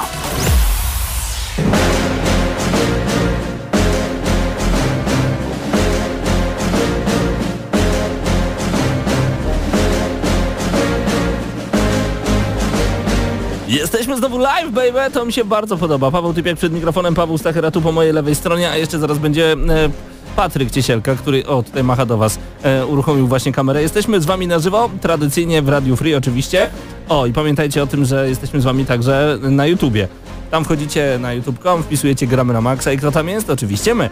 Dzisiaj będziemy Wam opowiadać o różnego rodzaju tematach związanych z grami wideo. Opowiemy także o grach, które dość mocno ograliśmy, niektóre bardziej, niektóre mniej. No i przede wszystkim zadzwonimy już za, za chwilę do e, Huberta, a także do Mateusza, którzy są w tym momencie w Warszawie podczas pokazu Ban Bandai Namco. Namco Bandai grali w Soul Calibura 6 między innymi, grali w remaster Dark Soulsów. Znaczy, dowiemy się czy grali. Myślę, że grali Wiedźminem, Geraltem. Nie wiem. Ace Combat też tam jest jakiś podobno.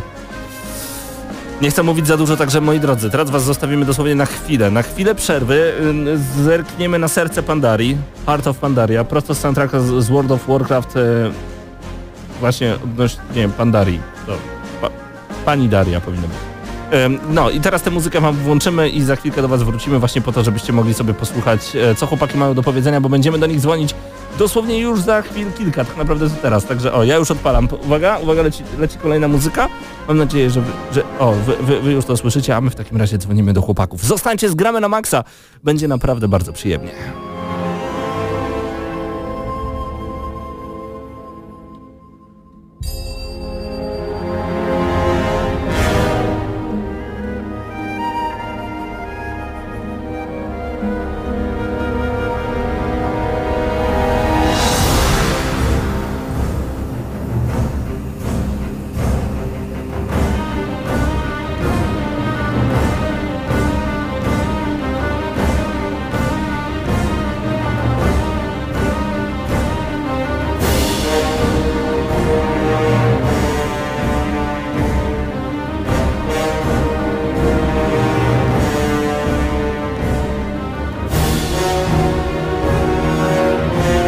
No dobrze, ja nie wierzyłem, że uda nam się połączyć dosłownie tak szybko. Panowie są w tym momencie na imprezie e, Bandai Namco. Dzień dobry, Hubert. Dzień dobry, Mateusz. Witamy Was bardzo serdecznie. Dobry wieczór. Dobry wieczór. Mamy nadzieję, że nas słychać, bo jesteśmy na głośniku.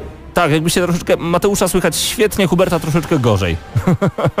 Okej, w takim razie będę bardziej e, brał telefon bliżej głośnika i bliżej moich ust generalnie. Dobra, panowie, zanim się jeszcze tak dokła- dokładnie z wami przywitamy, chciałbym jeszcze przywitać tych, którzy są razem z nami w tym momencie na naszym e, czacie na YouTubie. Tam oczywiście mnóstwo osób na żywo razem z nami. Jesteście teraz w Warszawie podczas imprezy e, Namco Bandai, zaproszeni przez Cenegę. Powiedzcie mi bardzo proszę, co mogliście dzisiaj zobaczyć, jakie gry mogliście ogrywać przed premierą, bo ja nie mogę się doczekać informacji odnośnie Soul Calibura 6. E, Przede wszystkim to powiedzmy o tym, że to jest event organizowany wspólnie przez Cenegę i Bandai Namco o nazwie Level Up, bo to jest e, taka inicjatywa dla wschodniej Europy w tym momencie. Jasne? I ogrywaliśmy Soul Calibura 6, ogra- ogrywaliśmy również Dark Souls Remastered, Code Vein oraz Ace Combat 7 Skies Unknown. Pięknie, to w takim razie zacznijmy może od Soul Calibura, dobra? Bo to naprawdę mnie niesamowicie interesuje, bo to jest gra, na którą znaczy, y, chyba mało kto miał nadzieję, że będzie kolejna część, a jak się jeszcze dowiedzieliśmy, że Geralt z Rivi będzie na okładce jako także e, postać promująca, no to wszyscy pomyśleli sobie, musimy to mieć. Opowiadajcie, jak się w to gra. To zrobimy, y, Paweł, taki myk, że porozmawiajmy teraz, jakbyśmy dzwonili do siebie prywatnie, okej? Okej, cześć Hubert. Okej, w porządku. Cześć Paweł. Słuchaj, Siemanko, co u ciebie? Soul Calibur y, 6 dla mnie jest grą, którą bym kupił na premierę. Stary jest naprawdę rewelacyjny. Y, Unreal Engine 4 daje radę graficznie bardzo mocno. Aha. Widać, że jeszcze brakuje trochę, jeśli chodzi o czynie, ale oświetlenie jest rewelacyjne. Były dostępne tylko i wyłącznie dwie mapy. Jedna to była taka jakby mapa inspirowana trochę wschodem, a trochę Grecją. Dwa posągi po lewej i po prawej stronie. Pięknie. Druga mapa była y, zimowa i naprawdę muszę przyznać, że Soul Calibur 6 jest bardzo dynamiczny, jest szybszy niż piątka. Jak to wygląda generalnie? Bo ja wiem, że areny są pewnie bardzo dynamiczne. Tekken, Tekken 7 jest znacznie brzydszą grą w porównaniu do nowego Soul Calibura. Powiedziałbym, że Soul Calibur jest ładniejszy od Street Fightera y, piątki i od y, Injustice, a jeszcze przede wszystkim do premiery y, trochę będziemy mieli czasu, ponieważ to był taki build, który... To, to nie jest najświeższy build, tak? Tam było bodajże 6 albo 5 postaci dostępnych. Był Geralt? Drugi była Sofitia, była nowa postać o nazwie Groch, y, pisane przez Samocha na końcu. Było Groch. Dużo żartów Okej. o, o grochu y, o, rzucanym o ścianę. No właśnie miałem powiedzieć. No właśnie. Był Nightmare, była ta żeńska postać na X, ja w tym momencie oczywiście nie pamiętam jak ona się nazywa. Dokładnie tak. Dziękuję bardzo, że podałeś tą nazwę za mnie. Proszę. Grałem z Mateuszem Zdanowiczem, z Gamera, który nas wspiera w Gramy na Maxa i naprawdę nam się podobało. Przepraszam, usłyszałem, usłyszałem, że grałeś Mateuszem Zdanowiczem. W Nie, sensie... grałem z Mateuszem. Zdanowiczem przeciwko Mateuszowi Zdanowiczowi. Dobrze, czyli Geralta uściślimy. Geralta z Rivi nie było jeszcze w tym buildzie. Problem jest taki właśnie, że Geralta z Rivi nie mieliśmy okazji ograć, bo niestety ten build jest jeszcze Bez na tyle wczesny, no, kilka miesięcy temu został wypuszczony, więc jeszcze tej postaci nie było, ale oczywiście mieliśmy okazję na samej prezentacji sprawdzić jak Geralt z Rivi wygląda, jak walczy, jak się zachowuje, jakie techniki stosuje, jaką magię stosuje, więc y, zapowiada się naprawdę dobrze, ale no z, jednej, z tej drugiej strony bardzo szkoda, że nie mieliśmy jakby tak namacalnie e, do sprawdzenia e, naszego Wiedźmina, żeby zobaczyć jak się nim gra, ale wygląda bardzo ładnie. No, ale to zresztą i sami słuchacze i ty Pawle pewnie sam wiesz ze zwiastunów, że zapowiada się całkiem interesująco, ale jak będzie w samej grze, no to już tam nie wiem. Jeśli chodzi o tą prezentację Mhm. Geralta, to trzeba zaznaczyć, że oglądaliśmy też oczywiście zwiastun e, tworzony przez twórców CD Projekt, którzy stwierdzili, że ta postać musiała zostać całkowicie przearanżowana względem Soul Calibura 6, i, ale tak czy inaczej muszę przyznać, że styl walki, a także pozy zachowywane przez Geralta z Rivi, to wszystko jest dokładnie tak, jak powinno być i ta, ta postać wygląda po prostu jak bardzo Cudnie. Postać, którą zapamiętaliśmy z Wiedźmina 3. Geralt ma być tak samo sarkastyczny, ma być tak samo cyniczny, wycofany, jak jest w oryginalnej sadze Wiedźmin. Ciekaw jestem, Hubercie, czy Geralt przegada tego głównego lektora, który pojawia się w Soul Caliburu. Bo Tam zawsze jest taki facet, który mówi Tak, naprawdę stary, dużo. Ja Miejmy nadzieję. Jestem bardzo tego ciekawy, dostaliśmy informację, że będzie event e, poświęcony specjalnie Geraltowi. Czy będziemy zaproszeni, tego nie wiemy. Czy gra jest, przepraszam, bardzo błyszcząca, ponieważ mieliśmy takie wrażenie, że podczas odbijania, parowania tych ciosów w białej broni e, jakieś takie dziwne odbłyski, rozbłyski się pojawiały. Czy to rzuca się bardzo w oczy, czy to po prostu wygląda pięknie? Nie, stary, wygląda pięknie. Graliśmy na PS4 Pro, czyli no wiadomo najmocniejszej konsoli z y, ramienia Sony. I y, to nie są wcale efekty, które są przedobrzone. Wygląda ta gra naprawdę bardzo dobrze i muszę przyznać, że to jest top graficzny, jeśli chodzi zarówno o bijatyki, jak i w ogóle o gry wideo w tym momencie, według mnie. E, Nic nie jest e, przegięte. E, Oczywiście modele wyglądają tak, jakby potrzebowały jeszcze pewnych zmian, ale e, przypominam, że to jest dosyć wczesny build. I tak czy inaczej na ten moment, jak ogrywałem chociażby Tekkena 7 na Gamescomie w 2016 roku, to Tekken 7 wtedy wyglądał znacznie gorzej niż w tym buildzie, w którym było dostępne tylko wyłącznie 5 czy 6 postaci Soul Calibura. I muszę przyznać, że Soul Calibur jest szybszy, bardziej dynamiczny, pojawiły się nowe e, schematy i nowe taktyki, inspirowane właśnie Tekkenem 7, czyli rewersale, y, modele, które opierają się na naszej agresji, y, rage. I y, pod tym względem y, tak naprawdę Soul Calibur jest grą, w której w ostatniej chwili można zmienić tak naprawdę y, rozgrywkę całej naszej tury, całe, całego naszego Jezus Maria, całej naszej rundy, no, całej naszej rundy. Panowie, panowie, chciałbym, chciałbym, abyście zatrzymali się w tym momencie przy Soul Caliburze, w sensie e, Soul Caliburze, w sensie e, zepchnę- zepchnęli go troszeczkę na bok, bo pamiętajcie, że e, znaczy teraz informacja do wszystkich słuchaczy i wszystkich widzów gramy na maksa, że będzie oczywiście relacja z tej imprezy, a także informacje e, po tym, jak e, panowie wrócą tutaj do nas do studia w przyszłym tygodniu. Zmieńmy tytuł. Co was bardzo interesuje, panowie? I, ja- jaki kolejny tytuł, o którym byśmy chcieli teraz usłyszeć? Przede wszystkim powiedzcie może mi, czy wiecie cokolwiek na temat Ace Combat. Szczerze powiedziawszy, Soul Calibur chyba był jednym z najlepszych tytułów na tej takiej No dużej prezentacji. 4, więc Tak. zdecydowanie Calibur czterech, najbardziej nam serce skradł. Ale na drugim miejscu bym powiedział, że najciekawszą produkcją był Code Vein, który jest takim, jak to Hubert ujął właśnie w relacji, którą nagraliśmy, e, taką grą typu Dark Souls, Soul- Souls-like. Souls-like. Nienawidzę tego słowa.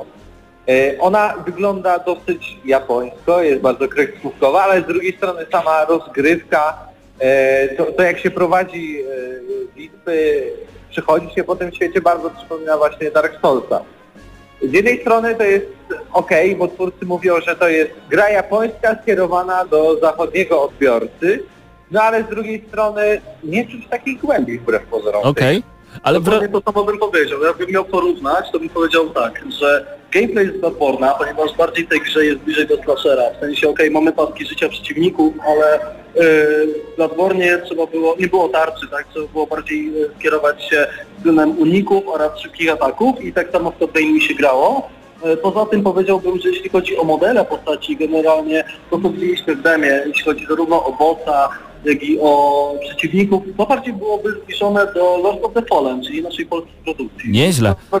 Tom, Tomek Kobies tutaj też, też ogrywa tę produkcję i, przede wszystkim ogrywa oczywiście tak na tym. Właśnie pytanie, czy pytaliście Tomka o jego wrażenie jako e, o twórcę właśnie Lords of the Fallen? Mieliśmy, Wystarczyło, że popatrzyłem na Tomka jakieś 30 Właśnie, bo a propos Dark Souls Remastered, oczywiście e, gra wygląda trochę, tylko trochę lepiej względem oryginału, Okej. Znaczy Ale- mówimy o oryginale, który e, dostał tak zwanego DSX-a. E, Tutaj pani będą wiedzieli o co chodzi. To jest taki mod, który powoduje, że gra na PC tak wygląda znacznie lepiej niż względem konsol. W sensie ta gra wygląda trochę lepiej niż, niż na PC-tach, a ja mam dosyć mocną konfigurację. E, Graliśmy na PS4 Pro, ale no niestety build, który ogrywaliśmy, powiedzmy to już miał bardzo, bardzo dużo problemów. Przede wszystkim pierwsza, pod tekstury, pierwsza minuta Huberta e, przy Dark Souls Remastered spadł pod teksturę. Następna minuta e, się pojawił się zielony ekran, trzecia minuta pojawił się biały ekran, czwarta minuta e, ekran w ogóle zamarzł Ktoś ukradł ekran. I może inaczej, gra była grywalna, oczywiście, jak najbardziej, natomiast trzeba było nie ciskać pewnych przycisków, bo inaczej wtedy trzeba było rozpoczynać rozgrywkę od ostatniego... Panowie, ja myślę, ja myślę, że tutaj dołożyliście naprawdę dużo przypraw do tego, na co my czekamy, na waszą pełną relację. E, Czy jest jeszcze coś, o czym na pewno chcecie opowiedzieć na gorąco jeszcze w tym momencie? Combat 7. Dawaj. Bo to była pierwsza część Ace Combat, którą grałem i muszę przyznać, że nowy system, który odpowiada za niebo, e, rzeczywiście robi robotę, jak to mówi się kolokwialnie, to znaczy chmury rzeczywiście sprawiają wrażenie chmur i rzeczywiście sprawia to wszystko wrażenie tego, że operujemy w niebie i rzeczywiście latamy i czujemy zarówno wolność, jak i czujemy siłę w naszych samolotach. I muszę przyznać, że Ace Combat 7 dla mnie, jeśli chodzi o te cztery pokazy, Soul Calibur e, 6 jest na pierwszym miejscu, a Ace Combat jest takim czarnym koniem na drugim miejscu zaraz, jeśli chodzi o tę produkcję. A z reszty informacji to powiedzieliśmy dosyć dużo. Dowiecie się zarówno w naszej relacji na YouTubie, jak i w kolejnej audycji, na której na pewno opowiemy o tym jeszcze. Nie mogę się doczekać prosto z Warszawy, z imprezy Namco Bandai, em, zaproszeni przez Cenegę Mateusz Widut, Hubert Pomykała, wysłannicy Gramy na Maxa. Dzięki panowie. Mateusz Widus, pozdrawiam bardzo serdecznie ludzi i wszystkim słuchaczy i ludzi, którzy nas oglądają na YouTubie. Cudownie, dzięki wielkie za ten telefon. Trzymajcie się ciepło i bawcie się świetnie. No nie mogę, nie mogę powiedzieć, że chłopakom nie zazdroszczę, bo y, ograć Ace Combat, nawet jeżeli Hubert powiedział, że nigdy wcześniej nie grał w Ace Combat, ale y, system nieba robi robotę, to ja mu wierzę. To ja mu wierzę, ponieważ no, Ace Combat to jest jedna z tych gier, które po prostu były zawsze kamieniem, e, może nie kamieniem milowym, ale to był ten ekskluzyw na szaraka, po który się sięgało. I to było coś przyjemnego. Ja mam do dzisiaj chyba działającą dwójkę i trójkę i to jest chyba najczęściej odpalana przeze mnie obok Dino, Dino Crisis 2 gra na PSX-a. Jeżeli macie jakiekolwiek pytania odnośnie tych gier, nie piszcie ich, bo i tak wam nie odpowiemy, bo to nie my byliśmy tam na imprezie, dopiero za tydzień chłopaki będą razem z nami. E, A my, o właśnie, zostawimy was na chwilę z muzyką znowu, z, e, prosto z World of Warcraft. Może Ła- zanim, zanim włączysz muzykę odpowiem tylko szybko na jeden Okej. komentarz, żeby było jasne. Karty i ich ceny, tak jak zauważyłeś Mikołaju, spadają, ale jeszcze nie, jeszcze, jeszcze... A jakie było pytanie? Nie, to Daj- Dajman zauważył. E, a co się dzieje z cenami kart graficznych? Bo za niedługo składam kompa, a dawno e, tego nie sprawdzałem. No widzisz, to nie, dalej nie jest dobry moment na składanie kompa, ale w wakacje wychodzą, wychodzi nowa linia kart. Mm, jeżeli bardzo dziwnie się świat ułoży, to może być tak, że niektóre na premierę będą tańsze niż e, gorsze odpowiedniki z poprzednich generacji, natomiast e, no, myślę, że po wakacjach powinno się bez problemu dać złożyć komputer, więc jeżeli możesz, to się wstrzymaj. Y, tak po prostu. O, Jeżeli dobrze. chcesz, to jest dużo lepiej niż było na przełomie 2017 i 2018 roku, tak? E, My w tym momencie zostawiamy Was z muzyką prosto z World of Warcraft, tak jak już wcześniej wspominałem, natomiast tak, jeszcze tutaj oczywiście muszę wszystko poprzestawiać. E, Stół mikserski to jest cały czas niezła no, no niezła makina, którą trzeba naprawdę nieźle okiełznać, także e, już za chwilę do Was wrócimy, ale wcześniej muzyka właśnie z World of Warcraft, a Wy pamiętajcie, że słuchacie? Gramy na maksa.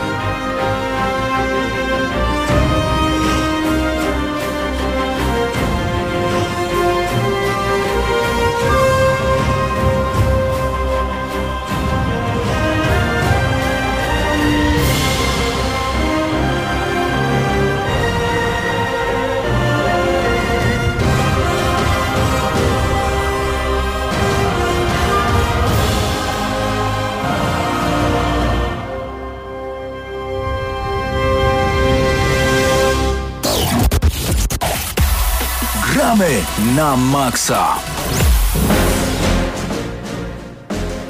Panie i panowie, to co usłyszeliście przed chwilą, to było dokładnie, e, już wam mówię, tak, to była e, chór i orkiestra symfoniczna Northwest, e, kierowana przez Simona Jamesa i Davida Sab, prosto z World of Warcraft. Bardzo przyjemna sytuacja. Tak jest. O tutaj mamy. E, Patryk Ciesielka do nas dołączył w międzyczasie. Tak, witam serdecznie. Cześć, dzień dobry. E, moi drodzy, będziemy mieli takie bardzo ciekawe informacje odnośnie najnowszych wiadomości, bo tak, Nagrywaliśmy przed chwilą z Pawłem GNM+, więc jutro w nowym odcinku GNM+, a właśnie dlatego, że innymi Mateuszów nie ma razem z nami, ani Huberta, jutro w nowym odcinku GNM+, a Pawle, proszę przypomnij, co będzie? Będziemy rozmawiać innymi o GTA 5 i o tym, jak stało się najbardziej e, dochodowym wytworem kultury w historii ludzkości. E, po drugie, mm, będziemy mówić o State of Decay oraz troszeczkę o planach e, Microsoftu oraz e, o tym, co polski rząd planuje zrobić z lootboxami, a właściwie o, o tym, co na razie wiemy, czyli tak naprawdę niewiele, ale, Mało wiemy, mało wiemy e, na ten ale mamy na nadzieję, że będzie barwnie i ciekawie. Tak jest, jeżeli macie jakiekolwiek pytania, zachęcamy do dołączenia do naszego czata na YouTubie. E, przypominamy, że jesteśmy na żywo w Radio Free. Kilka ciekawych informacji z tego tygodnia, może coś, coś się pojawiło panowie, jakieś, nie wiem, nowe limitowane wersje albo coś, bo ja tylko wspomniałem na GNM+, że y, wyciekł film związany z Gears of War 2 Ultimate Edition, ale podobno to jest nieprawda, podobno to jest fake. Natomiast cały świat Gears of War już zadrżał w posadach i wszyscy powiedzieli wow, Coalition robi Ultimate Edition drugiej części Gearsów, będzie super, będzie piękna fabuła, bo dwójka naprawdę miała fajną, fajną fabułę, fajną kampanię, no i przede wszystkim horda, jaka być powinna, no ale niektórzy się boją, że jak robi coś The Coalition, to multi będzie zepsute. Y, Mi się podoba, ja, ja tam lubię czwórkę i... No ale podobno Ale to jak fake, wspominałeś, więc jak wspominałeś, mogłaby być piątka. mogłaby być Dwójka piątka dwójką, mogło, mo- mogłoby być fajnie, gdybyśmy mieli remake, ale, ale nic, tak, ogóle- e, nic takiej przyjemności nie daje jak nowa odsłona. Szczególnie jeżeli to miałoby...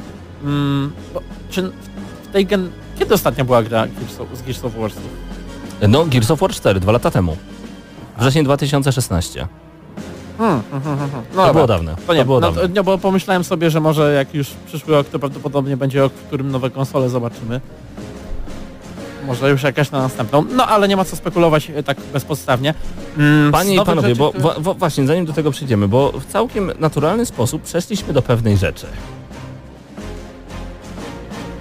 Mam na myśli tutaj dokładnie, panie i panowie, e, chodzi dokładnie o temat, który bardzo mi się nawiązał. Czy nie uważacie, że gry wideo powinny wychodzić co 3 lata?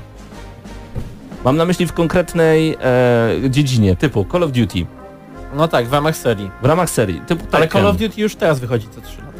Jak to? E, Co rok mamy premierę, kolejne odsłony, natomiast e, trzy studia na zmianę pracują nad tą grą, więc każdy z nich pracuje 3 lata nad tymi grami. No z, jed... okej, z jednej strony tak, ale myślisz, że taki niedzielny gracz takie rzeczy zauważa? Bo mi się jednak wydaje, że jak mamy na przykład właśnie do porównania takie Gears of War, czy mamy Bayonetę, które nie pojawiają się co roku, kolejne odsłony tych To gier, no to, to mi się wydaje jednak, że to wygląda troszeczkę inaczej. Patryk? Tylko właśnie pytanie jest, czy ten niedzielny gracz to zauważy, tak? Bo my jesteśmy, no, nie oszukujmy się, gramy bardzo dużo w gry i jesteśmy bardzo wymagający co do gier, ale taka osoba, która gra tak raz na jakiś czas i odpali sobie co roku takie Call of Duty, to wydaje mi się, że on będzie czerpał z tego przyjemność i to sporą, no, m, na pewno większą niż my. Co więcej, my tutaj widzę, rozmawiamy raczej o tym, jak to ma wyglądać ze strony fanów, tak? Ponieważ mm, to, że Call of Duty pojawia się co rok, a jest robione 3 lata, no to tutaj jedynym jakby, nazwijmy to problemem, e, jest e, fakt, że nie ma głodu tak jakby na tą grę. Ona wychodzi co roku, Jest nie, jeszcze nie zdążymy problem. nabrać tego hype'u. No tak? właśnie, o, o to chodzi? Ale bardziej mi też chodzi o taki problem, że kiedy gry wychodzą co 3 lata, to my zdążymy naprawdę dobrze w multi w nie pograć. One mają czas na to, aby e, twórca wspierał daną grę naprawdę długo, żebyśmy mogli zdobyć to doświadczenie, bo tak naprawdę najwięksi hardkorowcy łapią levele powyżej 200, 300 i tak dalej. To jest racja. No tak, a z drugiej strony, kiedy, kiedy ja widzę, gra, kiedy grałem na przykład w Gears of War 3 i wyszło Judgment, e, myślałem sobie, no fajnie, ja dopiero mam 160 level w trójce, a tutaj w Judgmentie trzeba zaczynać od początku i tak dalej, i tak dalej, i tak dalej. I to był naprawdę dla mnie problem. I znaczy taki problem, to nie jest duży problem, oczywiście, wiadomo, są ważniejsze rzeczy na świecie. Natomiast wydaje mi się, że jak gramy co roku od nowa i od nowa budujemy te nasze postaci, to jest po prostu denerwujące. Ile tak można? Ja... Trzy lata, idealny, idealny czas. Patryk? No to, to, jest, to się zgadza, jeżeli chodzi o gry multiplayer, to masz tu dużo racji. Ja na przykład Mhm. podchodziłem do tego tematu tak bardziej z perspektywy yy, singleplayerowych gier i tam rzeczywiście no, no jak skończymy fabułę, no to odkładamy grę i czekamy na następną, tak? A w tym multiku no musimy poświęcić te godziny, żeby sobie te wymasterować postać, tak? No właśnie, mamy wymasterowaną postać, mamy odblokowanych mnóstwo skórek, jeżeli gramy chociażby właśnie takie gry jak Gears of War, gdzie nie ma żadnych dodatkowych perków, ułatwiaczy. I, I nagle zaczynamy zupełnie od nowa i co z tymi skórkami, które zdobyliśmy? To jest po prostu trochę przykro, one powinny przechodzić dalej. Ja myślę, że tutaj rozwiązaniem może być troszeczkę mm, to, co się dzieje. No, mamy, mamy serię e, Call of Duty jako całość Mhm. i mamy gry DICE. E, To nie jest jakby koniecznie jest seria, ponieważ Battlefront i Battlefield to dwie różne rzeczy, Mhm. ale mm, teoretycznie myślimy, kiedy o nich myślimy, to myślimy jako o tym samym. Tak samo jak myślimy o Bloodborne i Soulsach jako o jednym jakby dziele, tak? I e, tutaj DICE jakby i EA zastosowało mm, na tyle ciekawe rozwiązanie, że oni po prostu mm, teoretycznie tworzą podobnie skonstruowane gry, e, podobne do siebie generalnie, ale z troszeczkę innym contentem, mianowicie no, mamy tutaj e, strzankę w świecie Gwiezdnych Wojen, która do tego ma zupełnie inną jakby fizykę tego strzelania, tak, inne, inne, inny feeling, tak, e, inny gunplay. A z drugiej strony mamy e, Call of Duty, gdzie mm, te trzy studia na jednym silniku wszystko ciągle tworzą. Znaczy tam też jest jeden silnik, ale jakby na jednej podstawie bazie, więc gdyby troszeczkę zaczęły jakby e, robić swoje trzy, powiedzmy takie łatwe do wyróżnienia ścieżki, gdzie mamy jakieś duże różnice w gameplayu. Może jedna, jedno studio zajmuje się grami powiedzmy tymi drugowojennymi, tam e, zimnowojennymi, takimi bardziej Okej. przyziemnymi, jedno tymi kosmicznymi, a jedno wymyśla jeszcze coś ciekawszego. Wtedy nie byłoby tak, że mm, musimy się przesiadać co roku. Możemy być na przykład zainteresowani tylko tymi przyziemnymi i grać co 3 lata. No właśnie, ale Troszeczkę jak z, z Battlefieldem i Battlefrontem. Znam ludzi, którzy nie lubią Battlefronta, a gra, grają w każdego Battlefielda i odwrotnie. No właśnie, dobre pytanie y, i dobry pomysł ma tutaj nasz e, słuchacz i widz e, Damian Gaz. Fajnie by było, jakby na przykład Call of Duty wychodziły co roku, ale miały wspólne multi i przy nowej części by tylko patch wychodził z nowymi mapkami, brońmi i tak dalej. No właśnie, to jest moim zdaniem naprawdę cie, cie, ciekawa opcja, szczególnie, że mie- moglibyśmy jak gdyby troszeczkę zainwestować więcej w to multi, bo wiemy, że za rok to nie wygaśnie, Patryk. Jest już coś takiego. No i właśnie, właśnie sytuacja tutaj, tak jak e, słuchacz, e, słuchacz wspomniał, to jest bardzo dobry, dobry pomysł, bo można by robić gry singleplayerowe z tej serii co, co roku, tak? I wypuszczać e, co roku nową, nową historię, ale tego, ten multiplayer dopiero wypuszczać za 3 lata. I to by moim zdaniem miało, miało sens. Z drugiej strony ja bym nawet nie to wypuszczał nowego istnieje. multiplayera. Nie wiem czy wiecie, ale to Tylko- już istnieje, ale- dokładnie w tej serii. To znaczy? Otóż e, jest coś takiego jak e, Call of Duty Online. Nie słyszeliście o tym. No nie. Dlatego, że jest to na razie tylko w Chinach. Tam jest tylko i wyłącznie na to Naprawdę? jakby, e, tak, e, takie parcie, żeby to istniało. Natomiast jest, jest GTA Online, które jakby jest tą online'ową Duty, Call of platformą. Duty. Call of Duty. A, już już ustalaliśmy, że w Polsce mówimy Call of Duty. No powiedziałeś GTA, E, więc... A, jasne. Myślałem, że chodzi o to. No cóż, e, no GTA Online jest wszędzie, natomiast e, Call of Duty Online e, mamy, No, no, no. mamy, mamy w Chinach i e, tam ono jest e, aktywne, działające, natomiast mm, mam wrażenie, że to jest troszeczkę też ze względu na to, że tam ludzie nie byli aż tak chętni na wydawanie niesamowitych ilości na, na wszelakie DLC, DLC i inne dodatki oraz na kupowanie tego samego co roku. A czy nie wolelibyście na przykład, żeby to wyglądało troszeczkę jak w grach e, free to play, typu na przykład World of Tanks, gdzie macie po prostu konkretny login, hasło, jesteście e, zalogowani do swojej sieci i gracie sobie po prostu multi ile, ile tylko się da. Szczególnie, że ostatnio jeden z twórców gier, nie pamiętam dokładnie kto, więc nie przytoczę, powiedział, że coraz mniej opłaca się robić gry singleplayerowe, multiplayerowe gry e, potrafią przynieść dużo więcej dochodu ze względu na mikropłatności. I to nie nawet takie chamskie, nachalne, ale po prostu takie zwykłe, dzięki którym możemy zdobyć naprawdę ciekawe rzeczy i nawet jak nie wydajemy na grę zbyt dużo, to potem e, okazuje się, że troszeczkę tych pieniędzy i tak od nas poszło. Więcej osób jest skorych wydać takie pieniądze. Moim zdaniem Call of Duty w takiej sytuacji, w sensie, że mamy, mamy takie e, free to play online, ale dokupujemy sobie potem nawet w paczkach DLC e, różnego rodzaju kolejne części. Patryk, co sądzisz o tym? No ja ogrywam bardzo dużo gier e, free to play. Na przykład jedną z takich gier jest Warframe, którą naprawdę uwielbiam i co jakiś czas, co miesiąc, co dwa miesiące, no może co trzy czasem e, wracam do tej gry i gra jest e, tak rozbudowana i możemy tam kupić tyle rzeczy za tą e, walutę, tylko że nie musimy. I to jest właśnie ta przewaga nad tymi innymi grami, bo gra nie, jest, nie zmusza nas do tego i wszystkie rzeczy, które możemy kupić za, te, za tą walutę, to się nazywa platyna bodajże tam, możemy ją normalnie sobie zdobyć, co oczywiście zajmuje trochę czasu, ale możemy ją sami sobie y, zdobyć, zdobyć po dłuższym czasie. I to jest troszeczkę lepszy przykład niż e, World of Tanks, bo mimo wszystko gry Wargamingu free to play często są e, tylko z nazwy, szczególnie jeżeli gramy nieco na wyższym poziomie, ale jest, wiem, że temat nie zaczął się konkretnie od Call of Duty, ale on jest tutaj najlepszym chyba przykładem tego, o czym mówiłeś, jest alternatywa. Nie mówię o tym, o tym żeby obywatelstwo chińskie sobie ogarnąć. Mhm. Mm, VPN chyba łatwiej. jest, tak, ale kto by się tak tego, jesteśmy prawdziwymi graczami, hardkorami, a nie jakimiś casualami. No tak. Natomiast e, wpadł, wpadła mi gdzieś tutaj w oko i ostatnio troszeczkę testowałem, taka gra jak Ar- Iron Sight. To jest również gra free to play. I teraz tak, to jest klon Call of Duty. Taki Call of Duty. Y, Taki klon nie naprawdę... GTA. Okej. GTA, tak.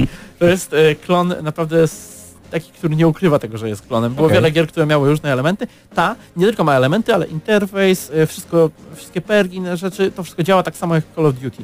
Ale to jest lepsze. Jakby e, usprawnia na wszystkich tych problemach, które jakby e, przeżerają serię e, Call of Duty już od lat. To znaczy, e, perki są troszeczkę lepiej poukładane, mamy je, mamy jakby większy tam porządek. Mamy e, strzelanie z biodra. Zrobione tak, że możemy kogoś trafić, więc nie trzeba kampić. I co najlepsze, mapy są dynamiczne. To jest tak cudowne rozwiązanie. No, wie, wiecie, map, e, wszystko zaczyna wybuchać w pewnym momencie, przewraca się jakiś komin, pojawia się zupełnie nowe przejście do innej części mapy, Mhm. wszystko się rusza, tutaj jakiś kontener się podnosi. Te, gry, te rozgrywki są takie dynamiczne, to jest naprawdę najlepsze e, Call of Duty e, przez neta, w jakie grałem od lat, a nie jest to nawet Call of Duty. To jest, jeszcze raz powtórzę, gra Iron Sight. Jest to chyba w jakiejś becie, alfie, Mhm. jest pewnie w jakiejś wcześniej wersji, natomiast naprawdę polecam, bo to jest gra free to play. Zamykając jeszcze temat, e, tutaj przytoczę zdanie, które napisał również nasz widz i słuchacz.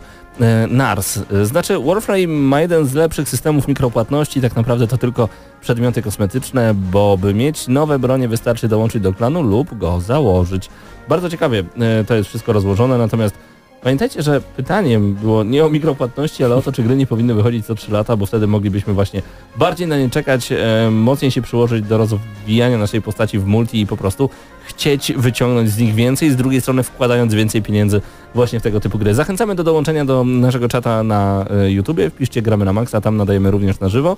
E, w tytule jest Soul Calibur 6 GNM na żywo, tak, bo o Soul, było, o Caliburze było na samym początku, no i w Radio Free, jak zawsze na żywo. Już za chwilę A Way Out em, chcemy dla Was zrecenzować grę, która być może nam się podobała, być może nie, nie chcemy za dużo zdradzać, natomiast razem z Patrykiem opowiemy Wam troszeczkę więcej na temat ucieczki z więzienia w dwie osoby. Brzmi naprawdę bardzo interesująco i zapowiadało się, no właśnie, chyba lepiej niż wyszło. Nie spoiluj.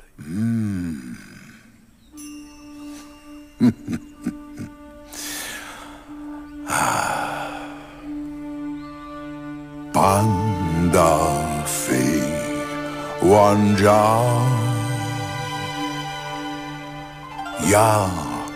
C'est bon, soudain, je vais à son cou étoilé, chanvre le long.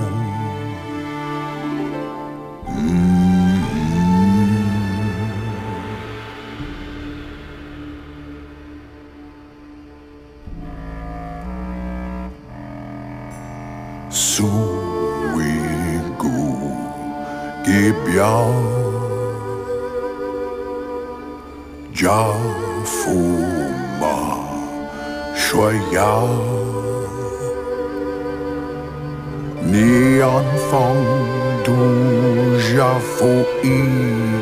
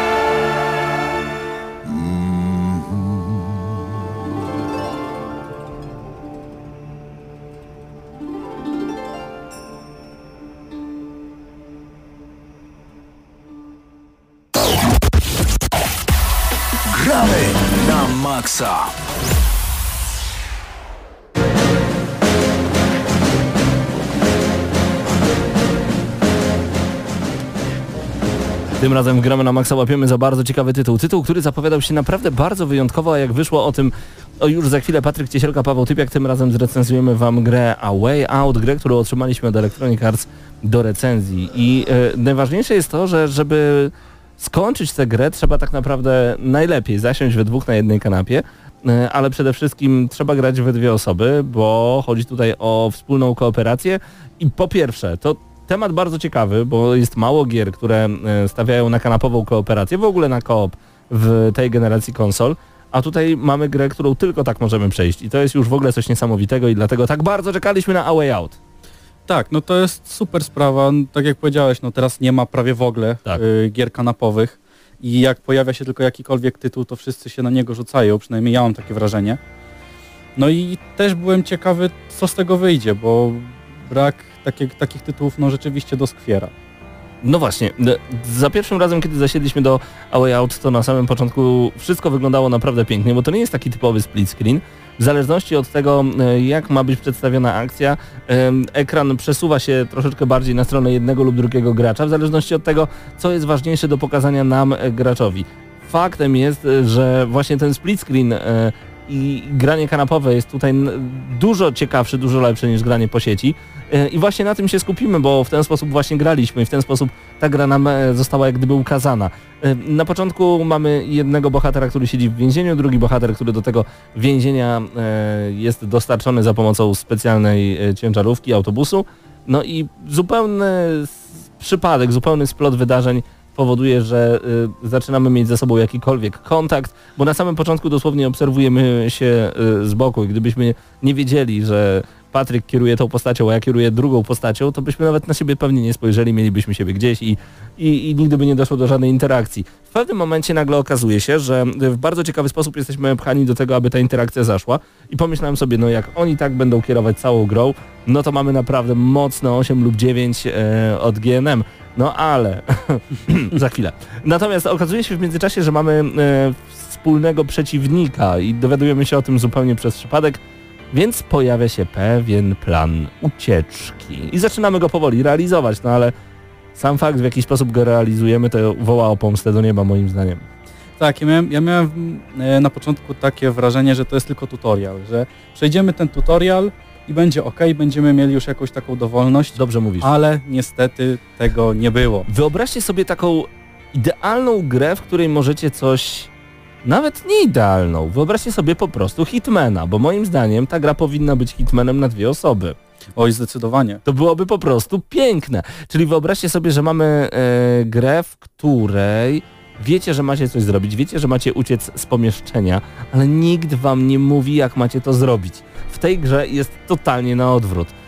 Mamy na przykład sytuację, troszeczkę musimy wam zaspoilować z samego początku gry, e, żebyście w ogóle wiedzieli, co nam się bardzo nie podoba w tej grze, bo, tak, bo to jest strasznie słaba gra niestety i e, nie chciałbym jednak, znaczy no nie, nie wierzę, nie, nie wierzę, że to się komuś może podobać, bo jeżeli mamy e, bardzo oklepany schemat na zasadzie odkręćmy sobie toaletę w naszej celi i w międzyczasie ty będziesz stał przy swojej celi i będziesz patrzył, czy przypadkiem e, któryś ze strażników nie podchodzi, a strażnicy tamci nie są w ogóle inteligentni. Jeden przychodzi, odchodzi, wraca i odchodzi. Mamy czas na odkręcenie toalety. Wtedy przychodzi drugi i odchodzi. I tak, wy, tak wygląda to zawsze. To, to nie ma tak, że Dokładnie. to, tak, tak, tak, tak to jest i koniec. I nawet bez tej drugiej osoby byśmy sobie wtedy spokojnie poradzili. Powiem więcej.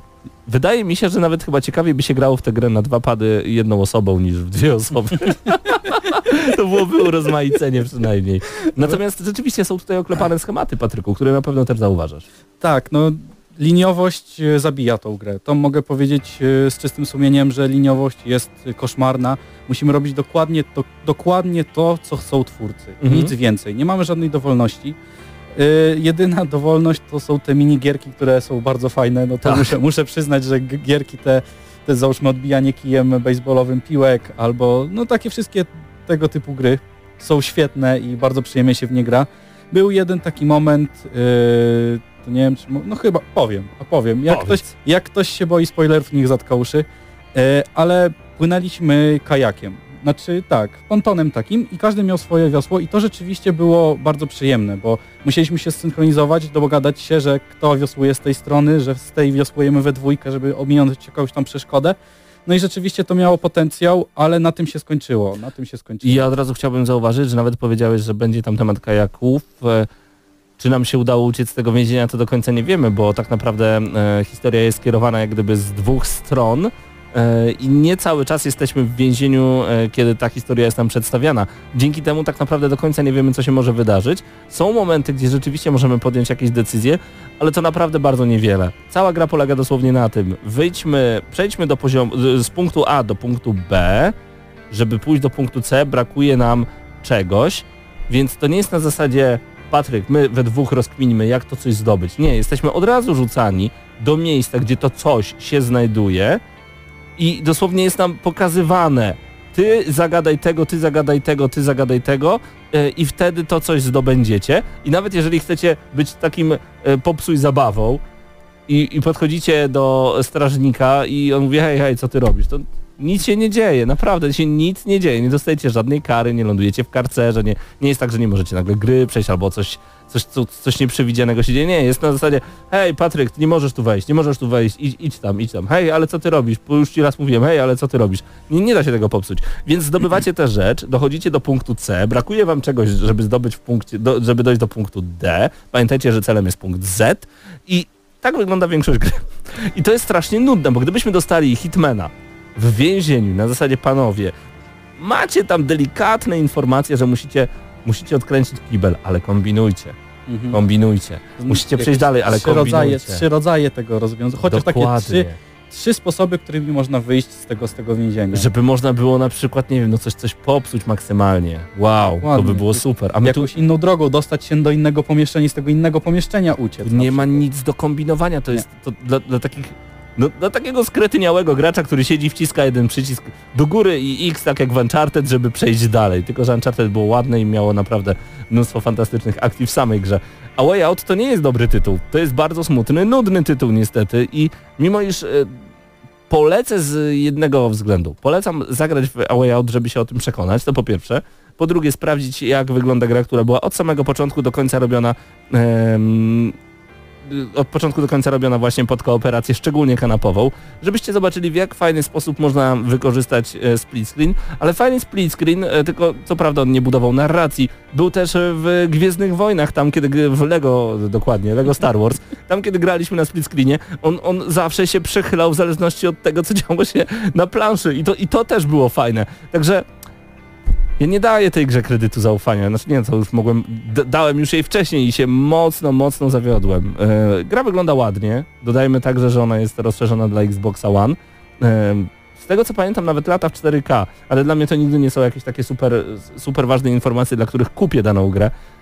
W to się nie gra jakoś super przyjemnie. Można zaliczyć, tyle tylko, że można też zaliczyć tę grę w ten sposób, że nie wiem, zrzutka we dwóch przechodzimy i coś z tym robimy dalej, albo ktoś ma, pójdę do tej osoby i, i skończymy to w kilka godzin, bo gra nie jest długa.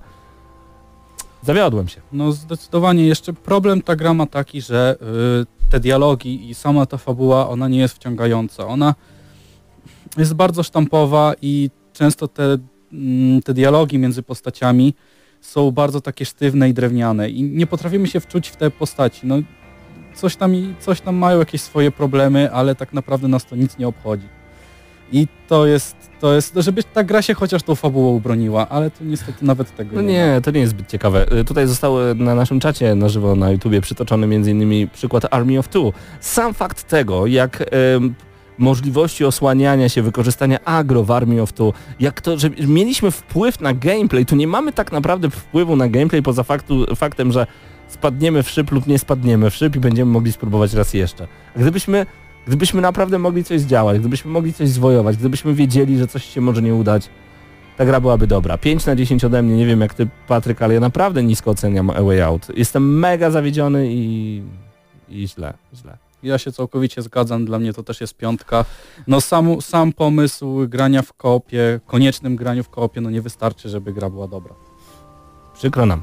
E, Przykro. Grę otrzymaliśmy od, do recenzji od Electronic Arts i, i bardzo dziękujemy, że mogliśmy spróbować uciec z więzienia. No ale w tym przypadku lepiej, żeby, żeby ta gra w tym więzieniu pozostała.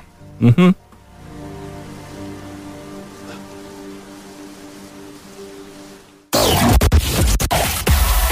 Gramy na maksa.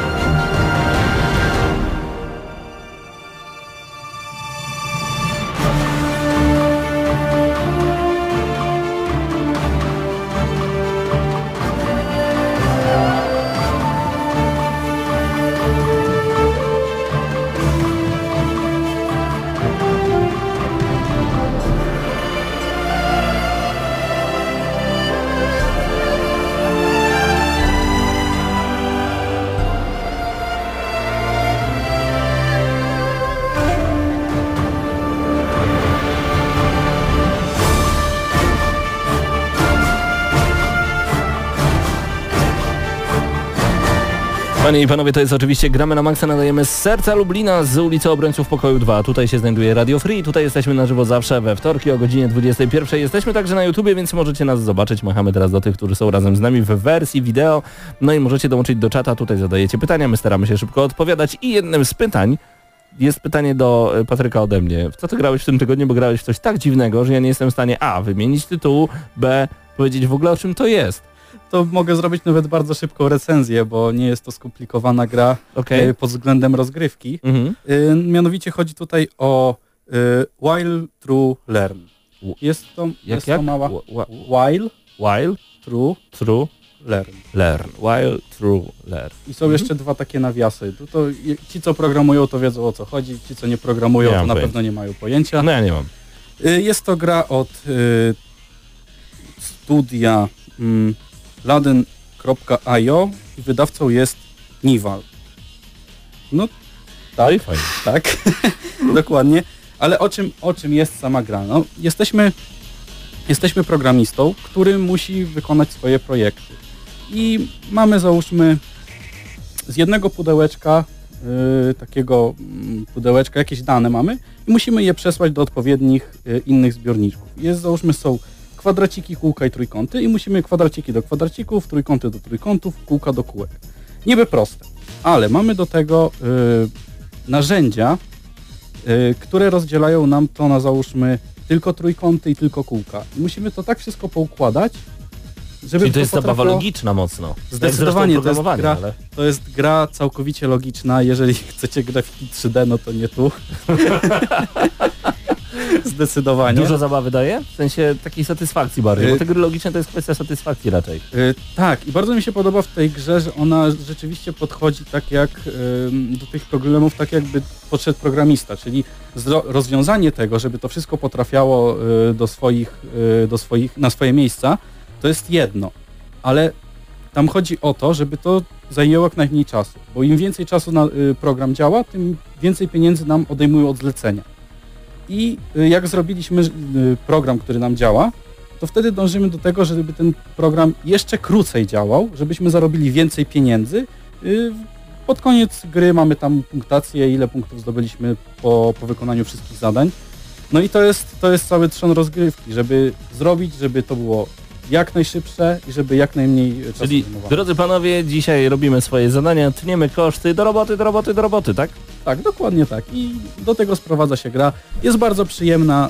y, Dla mnie jest to gra na 7. Na siódemkę. Grę otrzymaliśmy od wydawcy, dziękujemy bardzo serdecznie, 7 na 10 odgramy na maksa. To była bardzo, bardzo szybka recenzja.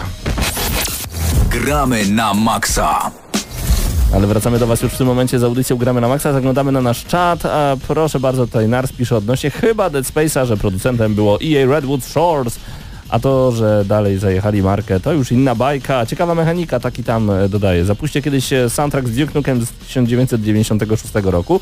Pomyślimy, myślę, że to będzie możliwe przy następnej audycji. Dzisiaj mamy bardzo dużo z World of Warcraft i powiem szczerze, bo nie słuchałem go nigdy całego, chyba nawet nigdy go w ogóle nie słuchałem, dlatego jestem zaskoczony tak dobrą e, muzyką dzisiaj w Gramy na Maxa. Wiem, że jako autor audycji powinienem doskonale wiedzieć, co dzisiaj zostanie e, włączone, natomiast bardzo często jest tak, że wychodząc z domu myślę sobie, a dzisiaj ten soundtraczek. I jest zaskoczenie. Zdecydowanie. Jeden z lepszych, które ostatnio słyszałem. Tak, tak. Na przykład w odróżnieniu od Zelda Breath of the Wild, który był dziwny. Sami widzicie reakcję. Był dziwny, był po prostu dziwny. Paweł, ty grałeś w ten nowy tytuł od Cliffa Bleszyńskiego. Opowiadaj chłopaku, bo to jest... Stary! To jest... Cliffy B znowu dostarczył nam rewelacyjną grę. Po, twórca takich hitów jak Gears, Gears of, of War War. oraz Lawbreakers, Oraz Unreal. które, które jest pierwszą multiplayerową grą, w którą gra i tylko jeden gracz. Aż tak? No teraz chyba zero akurat, ale mm, momentami, momentami między zerem a jednym się tam e, kręciło. Mm, jak jest siedmiu, to znaczy, że jest event generalnie. E, natomiast natomiast e, parę dni temu ogłosili właśnie na stronie Lawbreakers, przynajmniej na tyle mieli jakby e, jakiegoś honoru, żeby, żeby powiedzieć e, swoim swoim mm, klientom, że, że porzucają tę grę jeszcze zanim, zanim ogłosili nową. Natomiast ogłosili teraz e, Battle Royale w klimatach takich ala lata 80., trochę 90. z BMX-ami i generalnie z, z robieniem jakichś dziwacznych trików. Co? E, jest to bardzo dziwne połączenie. Co prawda nie jestem w stanie aż tyle o gameplayu powiedzieć, ile bym chciał, ponieważ ta gra wyszła dosłownie dzisiaj o 18, o 18 naszego czasu i przed wyjściem no zdążyłem może z 40, może trochę więcej minut w to ograć ale przez ten czas zdążyłem e, nauczyć się takich, e, takich rzeczy jak to, że skacząc odpowiednio BMX-em można się wspinać po pionowej ścianie. A także fakt, że nie grając w ogóle w Battle Royale można zająć 98 miejsce, ponieważ czekając na, na załadowanie mi się meczu solowego e, na 100 graczy mm, dostałem tylko i wyłącznie informację, że ta gra już się odbyła w międzyczasie i byłem przed, nie byłem nawet przedostatni, tylko przed przedostatni. E, cała gra wygląda, jest taka bardzo kolorowa, neonowa, ale nie ma jakiegoś bardzo wyróżniającego się stylu graficznego, głównie dlatego, że tam połowy tekstur nie ma. Jest to, jak sami twórcy określają, ekstremalnie early access. No i niestety, no i niestety mam wrażenie, że tak jeszcze długo zostanie, bo tak, e, tam w środku w ogóle już można kupować przedmioty za pieniądze i wiele innych rzeczy. Early access, ale dajcie hajsę. a co ciekawe, co ciekawe mm, jest, y, jak się tworzy postać, nie można jeszcze zmieniać płci, bo to jest ciągle jako coming soon. To ma być feature w przyszłości. Czy, czyli No sami rozumiecie, rodzi- zostało wypchnięte bardzo na rodzisz szybko. się i nieważne, córka, syn, płeć sobie wybierzesz po prostu. Wybierzesz sobie dopiero jak już ją tam e, stworzą i wprowadzą, bo to No jest, tak. jak już mówiłem, wielki i trudny wprowadzenia feature. No widać, że to jest, widać, że to jest taka desperacka próba złapania się na e, popularność e, Fortnite'a, bo ta gra troszeczkę na pierwszy rzut oka teoretycznie przypomina Fortnite'a, ale generalnie bardziej mi się kojarzyła z PUBG. Mm, A tak naprawdę kojarzyła mi się przede wszystkim z Lawbreakers, czyli z porażką. I e, na ten moment jest tam sporo graczy, chociaż już spadło. W pewnym momencie było ich więcej niż było w najlepszym momencie Lawbreakers. Przy czym, e, no, jak już mówiłem, to jest free to play i dlatego polecam wszystkim teraz ściągnięcie i zagranie w to, ponieważ aktualnie na serwerach jest mnóstwo ludzi, których nie interesuje granie w tą grę, tylko zniszczenie jej, złamanie jej, sprawienie, że y, odkrycie wszystkich bugów i to, bugów i to jest naprawdę y, rewelacyjna zabawa. Bardzo przyjemne. Lowbreakers. Jak to się nazywa? Radical Heights. Radical Heights. No właśnie. E, hmm. Tak, to jest pełna wersja, taki tam, jeszcze tylko dodam. E, pytanie jest, A warto zaznaczyć, że na Steamie e, logo układa się w ten sposób z, e, ze znaczkiem dolara, który tam symbolizuje tamtejszą walutę, że można to przeczytać bardzo łatwo. Radical Shites. aha, okej. E, Pytanie. Było, przed chwilą, moment, sekundka, Ju- już muszę, muszę wrócić do tego pytania. Panowie, nie teraz wymyślam, bo nie pamiętam jak to leciało dokładnie. Panowie, jak wasze... Dobra, chodzi o God of War'a. E, nie, przed chwilą miałem to pytanie, e, miałem to pytanie Nie- przed, nie przyszliśmy nosem. tu, żeby czytać. Y, Jak, jak nasze oczekiwania przed premierą God of War'a? Matko, God of War się zbliża! Przepraszam, musiałem to wykrzyczeć. Tak, God of War już niedługo. No, ja przeszedłem wszystkie możliwe I części. Paweł Stachyra właśnie stracił y, prawo głosu. Wszystkie części, Dobrze. a także, no poza, poza Ascension, ale No, ja, no ja wszystkie, ja wszystkie i większość przeszedłem na najtrudniejszym poziomie jaki był. zresztą po, po, posłuchajcie o tej epickości.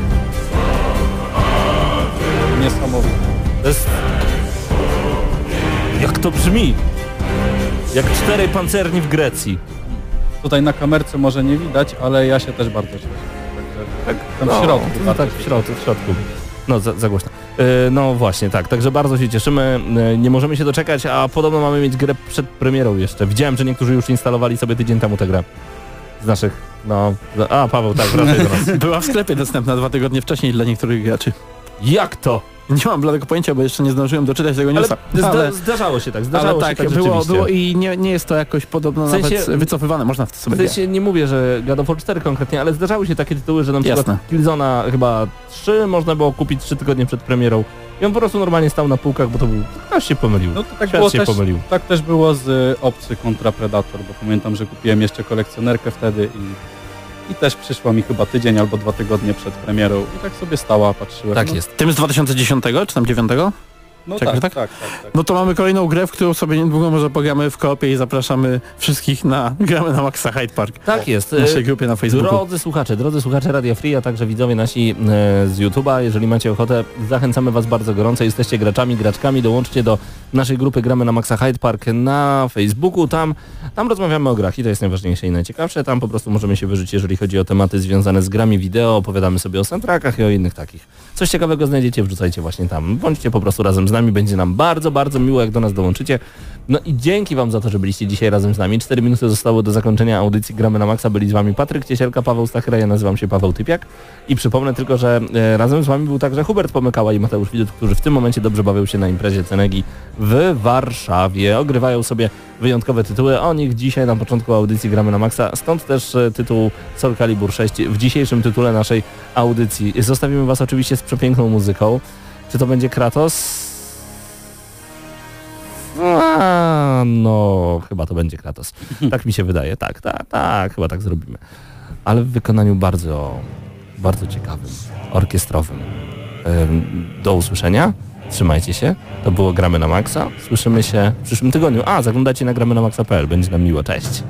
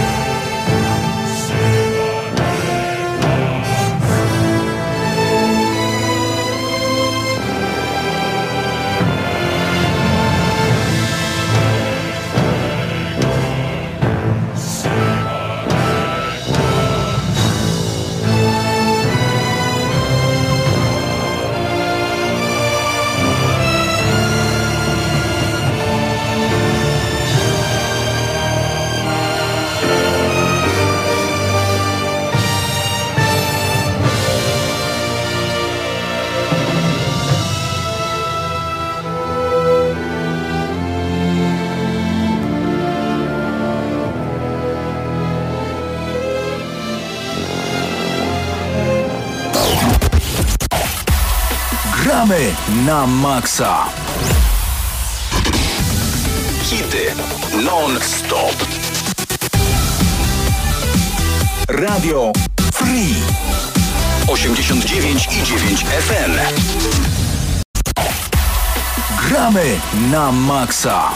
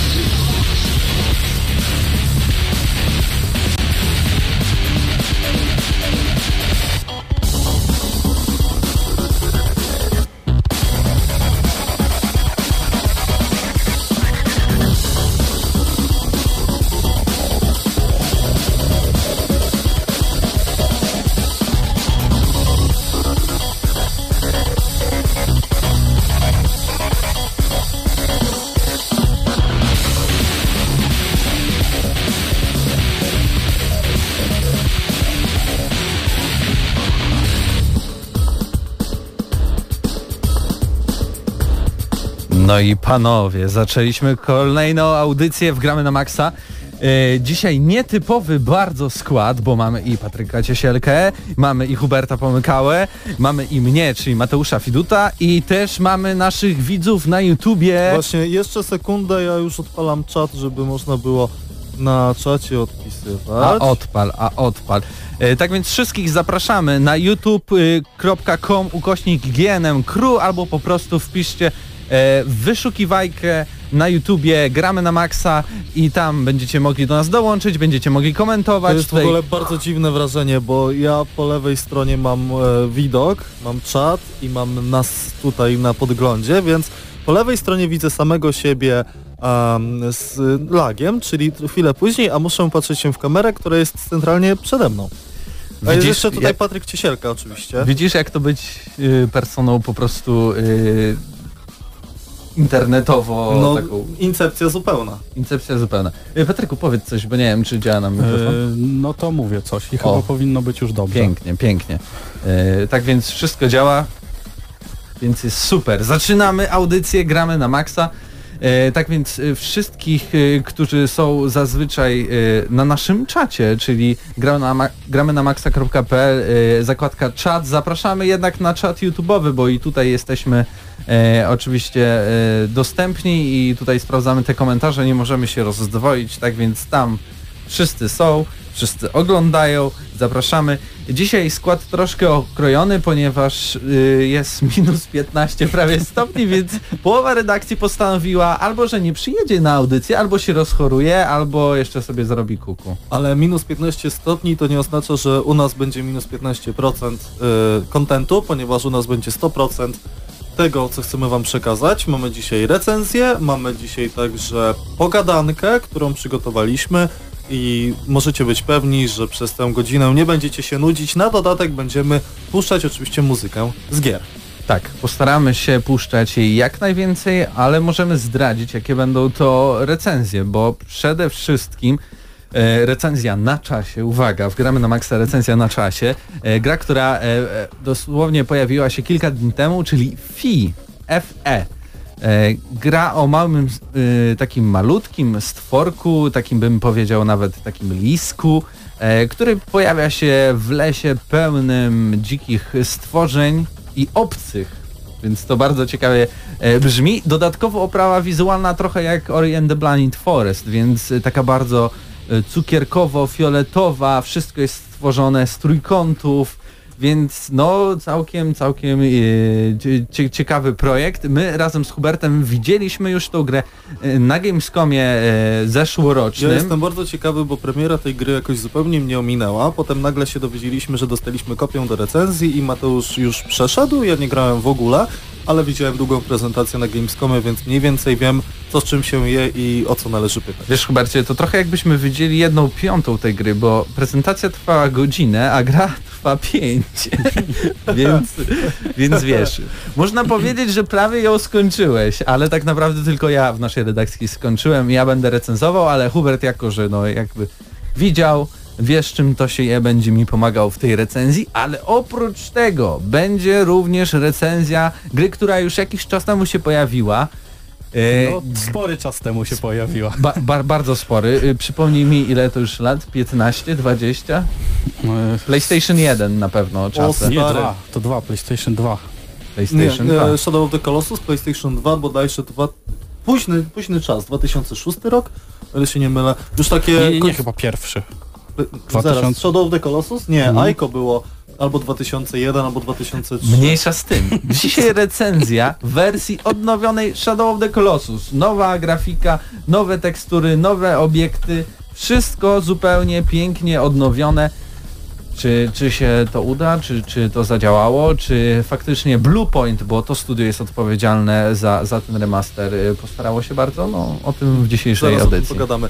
Tutaj na naszym czacie na YouTubie mega przyjemne słowa przed chwilą się pojawiły. Jest w ogóle z nami na czacie YouTube'owym Paweł Typiak, więc jak chcecie, y, możecie zadawać mu pytania również, bo mimo, że nie ma go z nami w radiu, to jest tutaj e, również tak jakby w naszej platformie multimedialnej. Natomiast Natalia JAF, to jest y, oczywiście login z YouTube'a, napisała Zawsze was słuchaliśmy z narzeczonym w aucie, załatwiając sprawę na mieście po pracy i potem w domu od razu odpaliśmy jakąś grę. Dzisiaj ja w robocie oglądam transmisję na żywo pierwszy raz. No i bardzo Mega nam miło. nam miło, naprawdę. Teraz widać, czy nam naprawdę miło, czy nie, nie? Możecie tak. wyczytać. Widzę, że się uśmiechamy, że to jest taka rzeczywista radość. Ale tak? nie dyskryminujmy naszych słuchaczy radiowych. Oni są najważniejsi, więc Powiemy, już że się cieszymy. ko ko koniec o, o naszej mimice twarzy. E, zanim może przejdziemy do jakiegoś kawałka muzycznego, do jakichś poważniejszych dyskusji, to może opowiecie, w co ostatnio graliście. Może zaczniemy od Patryka Ciesielki, bo on tak siedzi z tyłu i ja patrzę na niego w tym momencie poprzez ekran naszego Mieliśmy już monitora. potem skończyć. Ale stary, to jest patrzymy. czas. To jest czas. No nie ukrywajmy, to jest fajne. Tak więc E, Patryku. W co grałem? Tak, y, już mówiłem, że grałem trochę w Rainbow Six, Y, to gra, mówiłem na plusie, także jak ktoś jeszcze nie wie co to plus, to, to proszę zajrzeć na nasz kanał, tam na kanale jest PlayStation Plus, można sobie obejrzeć i tam, tam już wspominałem, że grałem w Rainbow Sixa i w... Kingdom Come. Tak, Deliverance. Deliverance. Deliverance. Ale oprócz tego miałem też chwilkę, żeby odpalić sobie, przypomnieć y, starą grę z Kickstartera, czyli Kerbale. I jest to gra niezwykle, niezwykle y, pochłaniająca czas, ponieważ sam jeden głupi lot na Księżyc, czy na najbliżej oddalony obiekt potrafi trwać y, od pół godziny do godziny, za, zależnie od tego, jaką mamy rakietę i jak sobie z nią radzimy. No jest to symulator, symulator lotów w kosmos, y, bardzo dokładny, mamy tam odwzorowanie wszystkich tych czynników, te grawitacje, te wchodzenie w atmosferę i tak dalej, i tak dalej. Taka, taka gra trochę dla autystów, prawda? No, no i mi się bardzo podoba. A jeśli chodzi o... Ki- szczerze. Przynajmniej szczerze. Kingdom Come, Deliverance, wrażenia na ostatnim GNM+, który zawsze nagrywamy przed audycją, tak więc już jutro na kanale, a, a jak y, będę cierpiał na bezsenność, to może i nawet y, dzisiaj w nocy, ale miejmy nadzieję, że nie, że, że dopiero jutro się pojawi. E, Hubercie, u Ciebie? No ja nie będę ukrywał, że moje uzależnienie od Monster Hunter World y, powróciło i spędziłem w tej grze ostatnie 10 godzin, bo akurat jestem na studiach podyplomowych i miałem, e, musiałem uczyć się do egzaminu. Wszyscy wiemy, że tuż przed egzaminem chęć grania w gry e, znacząco wzrasta i bardzo dużo podskoczyłem w fabule. E, czuję się już dosyć dopakowany, cierpię na brak pieniędzy w tej grze, także e, robię co mogę, ale jestem bardzo pochłonio- pochłoniony, a teraz na dodatek wjeżdża nowa pensja, jak co miesiąc, tak? To najważniejsze święto mm, w młodzieńczym życiu, czyli, czyli pierwszego albo dziesiątego, w zależności od Ja tego, mam kiedy dostajecie. 25, jak stare babcie. Kurczę blade, stary. Jakbym Więc dostawał emeryturę co miesiąc. Ja e, odpalam, e, odpalam, co ja mówię, po prostu zabieram moją gotówkę i lecę do sklepu po zestaw Bayonetta 1 i 2 na Nintendo Switch i tato, jeśli mnie słyszysz albo oglądasz, będę potrzebował kar- Rabatu. karty do Nintendo Switch, mówię oczywiście o karcie pamięci, także e, proszę tutaj czat też e, wesprzyjcie kartę pamięci dla Huberta, bo ja jeszcze Wspieram nie to, mam. wspieram Huberta, biedny Pomóż Hubert. Hubertowi kupić kartę pamięci. Pomóżcie Hubertowi przekonać tatę, żeby dostał kartę pamięci. E, dobrze. Jeśli o mnie chodzi, to fi. No jakby do samej recenzji musiałem to, musiałem to zrobić, musiałem przejść tą grę, e, chociaż tylko 5 godzin, ale w sumie na trzy podejścia maksymalnie ta gra, ale mm, bardzo ciężko się Dałoby od... radę w ogóle skończyć tą produkcją przez 5 godzin bita, czy człowiek się by mógł zmęczyć? Może byś się trochę zmęczył tym takim bardzo ponurym e, klimatem, który na początku okej jest trochę taki w stylu jakby to powiedzieć, trochę wesoły, bo tutaj trafiałem do tego lasu, poznajemy nowe zwierzęta, ale później pokazują się ci obcy, no i robi się coraz, coraz bardziej mrocznie i finał jest zupełnie taki mroczny, jakby to było jakieś e, mega hardkorowe science fiction, jak to mówią. E, więc za jednym razem da się, nie polecam. E, Na dwa wieczorki przynajmniej możecie sobie to zostawić, ale czy będzie warto, czy też nie, o tym e, w samej recenzji. Tak więc e, zanim przejdziemy do e, truskawek na torcie dzisiejszej audycji, e, no to musimy posłuchać trochę muzyki i ja postuluję za tym, żeby to była muzyka z Battlefielda 1942. Co wy na to? Moim Może zdaniem być? postulat y, zostaje przyjęty, natomiast od razu zaznaczam, że kolejny utwór w dzisiejszej audycji klepię ja. Dobrze, dobrze. Więc w tym momencie propozycja Mateusza Widuta, utwór z Battlefielda 1942 już teraz u nas na Lecimy.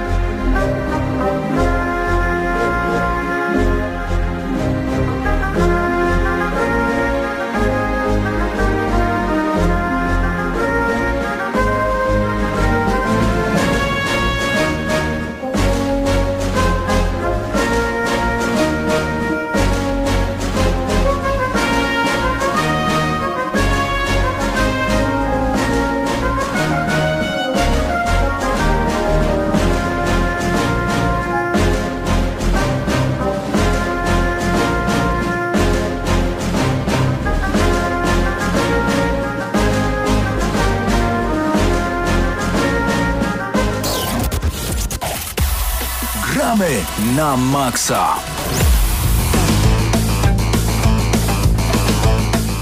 No i panowie, wracamy do gramy na maksa. I jako, że zapowiedzieliśmy, że wisienki na torcie będą się pojawiać, czy też truskawki e, z W z domowym przebiegiem, cieście. e, z przebiegiem audycji, no to nadszedł ten czas na e, pierwszą wisienkę, tudzież truskawkę, e, czyli temat dzisiejszego odcinka, a tematem dzisiejszego odcinka będą serie, które już nie powrócą, czy też na pewno nie powrócą, jakie Albo one mogłyby były, być e, i jakie byśmy ch chcieli, żeby te, te, te, te serie wróciły. O, trochę nie po polsku, ale wiecie o co chodzi. Hubercie, możesz wytłumaczyć, bo to jest twój pomysł, ja Tak. w ogóle się tutaj zaplątałem. E, Patryk Ciesielka czasem do mnie przychodzi e, i wtedy pijemy sobie sok, oczywiście, i gramy w gry albo oglądamy rzeczy na YouTubie. I Patryk Ciesielka jest jedną z nielicznych osób e, na całym świecie, który nadal posiada na dysku swojej PlayStation 4 PT, czyli Playable Teaser, grywalny zwiastun gry o nazwie Silent Hills, produkcji, która nigdy nie powstała. To miała być kolejna część cyklu Silent Hill, która tam powstała po kilku latach. Miał e, nad tą grą pracować e, Hideo Kojima, który jest odpowiedzialny za Metal Gear Solid oraz Guillermo del Toro, znany reżyser chociażby z Labiryntu Fauna albo z Hellboya. Dwóch bardzo charakterystycznych panów e, zabrało się za produkcję i mm, to grywalne demo naprawdę zapisało się w pamięci wielu osób jako produkcja przerażająca, bardzo dopracowana i bardzo klimatyczna. I zacząłem się interesować samymi Silent Hillami. Ja nigdy nie grałem w Silent Hilla, zupełnie poważnie mówię. Em, mam po pierwsze słabe nerwy do horrorów, to jest jeden element, a drugi jest taki, że tak naprawdę bardzo spóźniłem się na tę serię, bo em, gry z tej serii najczęściej pojawiały się na generacji jeszcze PlayStation 2, Xbox, no Nintendo akurat y, GameCube zostało pominięte pod tym względem, ale na Wii pojawiła się jedna mm, seria. I Silent Hill oraz Metal Gear Solid to dwie marki, które należą do Konami. A Konami po pewnym czasie wycofało się z rynku tworzenia e, gier de facto e, spod tych serii. Oczywiście może wrócić do tych marek. Przykładem jest chociażby Metal Gear Survive, który dostaliśmy do recenzji i będziemy recenzować, jak nam tylko uda się zagrać w tę grę, mimo że jesteśmy osobiście dosyć przerażeni tym, co tam e, może się dziać w tej produkcji. Natomiast e, Hideo Kojima w tym momencie zajmuje się Death Stranding, które powstaje w współpracy z Sony. E, Natomiast e, no Metal Gear Solid już raczej nie powróci, nie będzie szóstej części, nie będzie tak samo kolejnego Silent Hilla, który miał rewelacyjną pierwszą część, bezbłędną drugą część, potem trzecia jeszcze trzymała poziom, czwarta już była dziwna. Wszystkie kolejne to były w zasadzie próby wskrzeszenia serii, a raczej oddawanie marki em, producentom, którzy nie za bardzo wiedzieli, co mają zrobić z tą serią, ponieważ e, potem pojawiły się takie gry jak Homecoming, jak e, Downpair, ale również chociażby Shattered Memories, które było rewelacyjną produkcją, ale też niespecjalnie w klimacie e, tego horroru przytłaczające- przytłaczającego ciężaru, który e, znaliśmy wcześniej. E, dla tych, którzy nie wiedzą, bo Silent Hill to tak naprawdę produkcja, która ostatnio wyszła, nie wiem, na, na generację Xboxa 360, Downpair to ostatnia część, to była seria horrorów, która była bardzo mocno osadzona w klimatach e, psychologicznych i miała zarówno bardzo mocną fabułę, często to była fabuła, która e, skupiała się na pojedynczych osobach, pojedynczych bohaterach, chociażby Silent Hill 2. Spra- e, polecam wam serdecznie, żebyście chociaż sprawdzili streszczenie fabuły takich gier, chociażby poprzez jakieś filmiki na YouTubie. E, I to, to są już raczej relikty przeszłości. Owszem, wyszło coś takiego jak HD Collection na PS3, no ale nie oszukujmy się, mało kto z nas jeszcze w tym momencie posi- posiada PlayStation 3, żeby odpalić tego typu produkcję. Tak samo Metal Gear Solid e, to była kiedyś moja ulubiona seria gier, do tej pory chyba Metal Gear Solid 3 jest moją ulubioną grą, w jaką kiedykolwiek grałem, mocno oparta na em, filmach szpiegowskich. I to też już jest produkcja, która pojawi się tylko wtedy, kiedy Konami zdecyduje, że tę markę warto przywrócić, ale Konami skupia się bardziej na dostarczaniu automatów do gier w Japonii i y, robieniu biznesów bardziej na ma maszynach stojących niż na generowaniu innych przychodów niż chociażby Pro Evolution Soccer, bo to jest seria, którą Konami cały czas wydaje. Więc zupełnie szczerze myślę, że y, Silent Hill pojawi się dopiero wtedy, kiedy zostaną wykupione przez niego prawa. Tak chociażby było z Falloutem, prawda? Kiedy Fallout po- powstawał trójka przez wiele lat pod pseudonimem Van Buren. I ostatecznie nic z tego nie wyszło. Potem Bethesda nabyła prawa i pojawił się Fallout 3, New Vegas oraz Fallout 4. E, o tym jakie to były gry to już nie będziemy dyskutować. Chodzi o to, że wszyscy myśleli, że już po Falloutie i nic pod tym względem się nie pojawi, a jednak okazało się, że to prawda. Przy okazji jeszcze Torment drugi się pojawił, to tak abstrahując, ale kiedy wszyscy myśleli, że Planescape Torment to zamknięta historia, okazało się, że można w jakiś sposób e, nawiązać do tego oryginału, bo to nie jest bezpośrednia kontynuacja. Absolutnie. Em, I jeśli chodzi o te dwie marki, to naprawdę mi przykro. Tak samo jest jeszcze jedna gra, którą bardzo lubiłem, e, kiedy byłem młodszy i mówimy tutaj o Medal of Honor, serii Medal of Honor. Zdecydowanie, to, to też jakby dla mnie marka, którą z chęcią bym wymienił, bo to są, e, to były gry drugowojenne, które jednak były czymś takim pomiędzy realizmem, a takim arcade'em Na i pewno zazwyczaj... dały protoplastę, znaczy część osób, która pracowała przy Medal of Honor Elite Assault stworzyła potem pierwsze Call of Duty, tak? Ale później mieliśmy już tylko i wyłącznie Call of Duty. E, owszem, pojawiło się coś takiego Medal of Honor Airborne, ale To potem była pojawiło świetna się... gra. Mi się tak, bardzo świetna. podobała. No ale potem pojawił się Medal of Honor ten w czasach teraźniejszych i on już zebrał bardzo mieszane recenzje.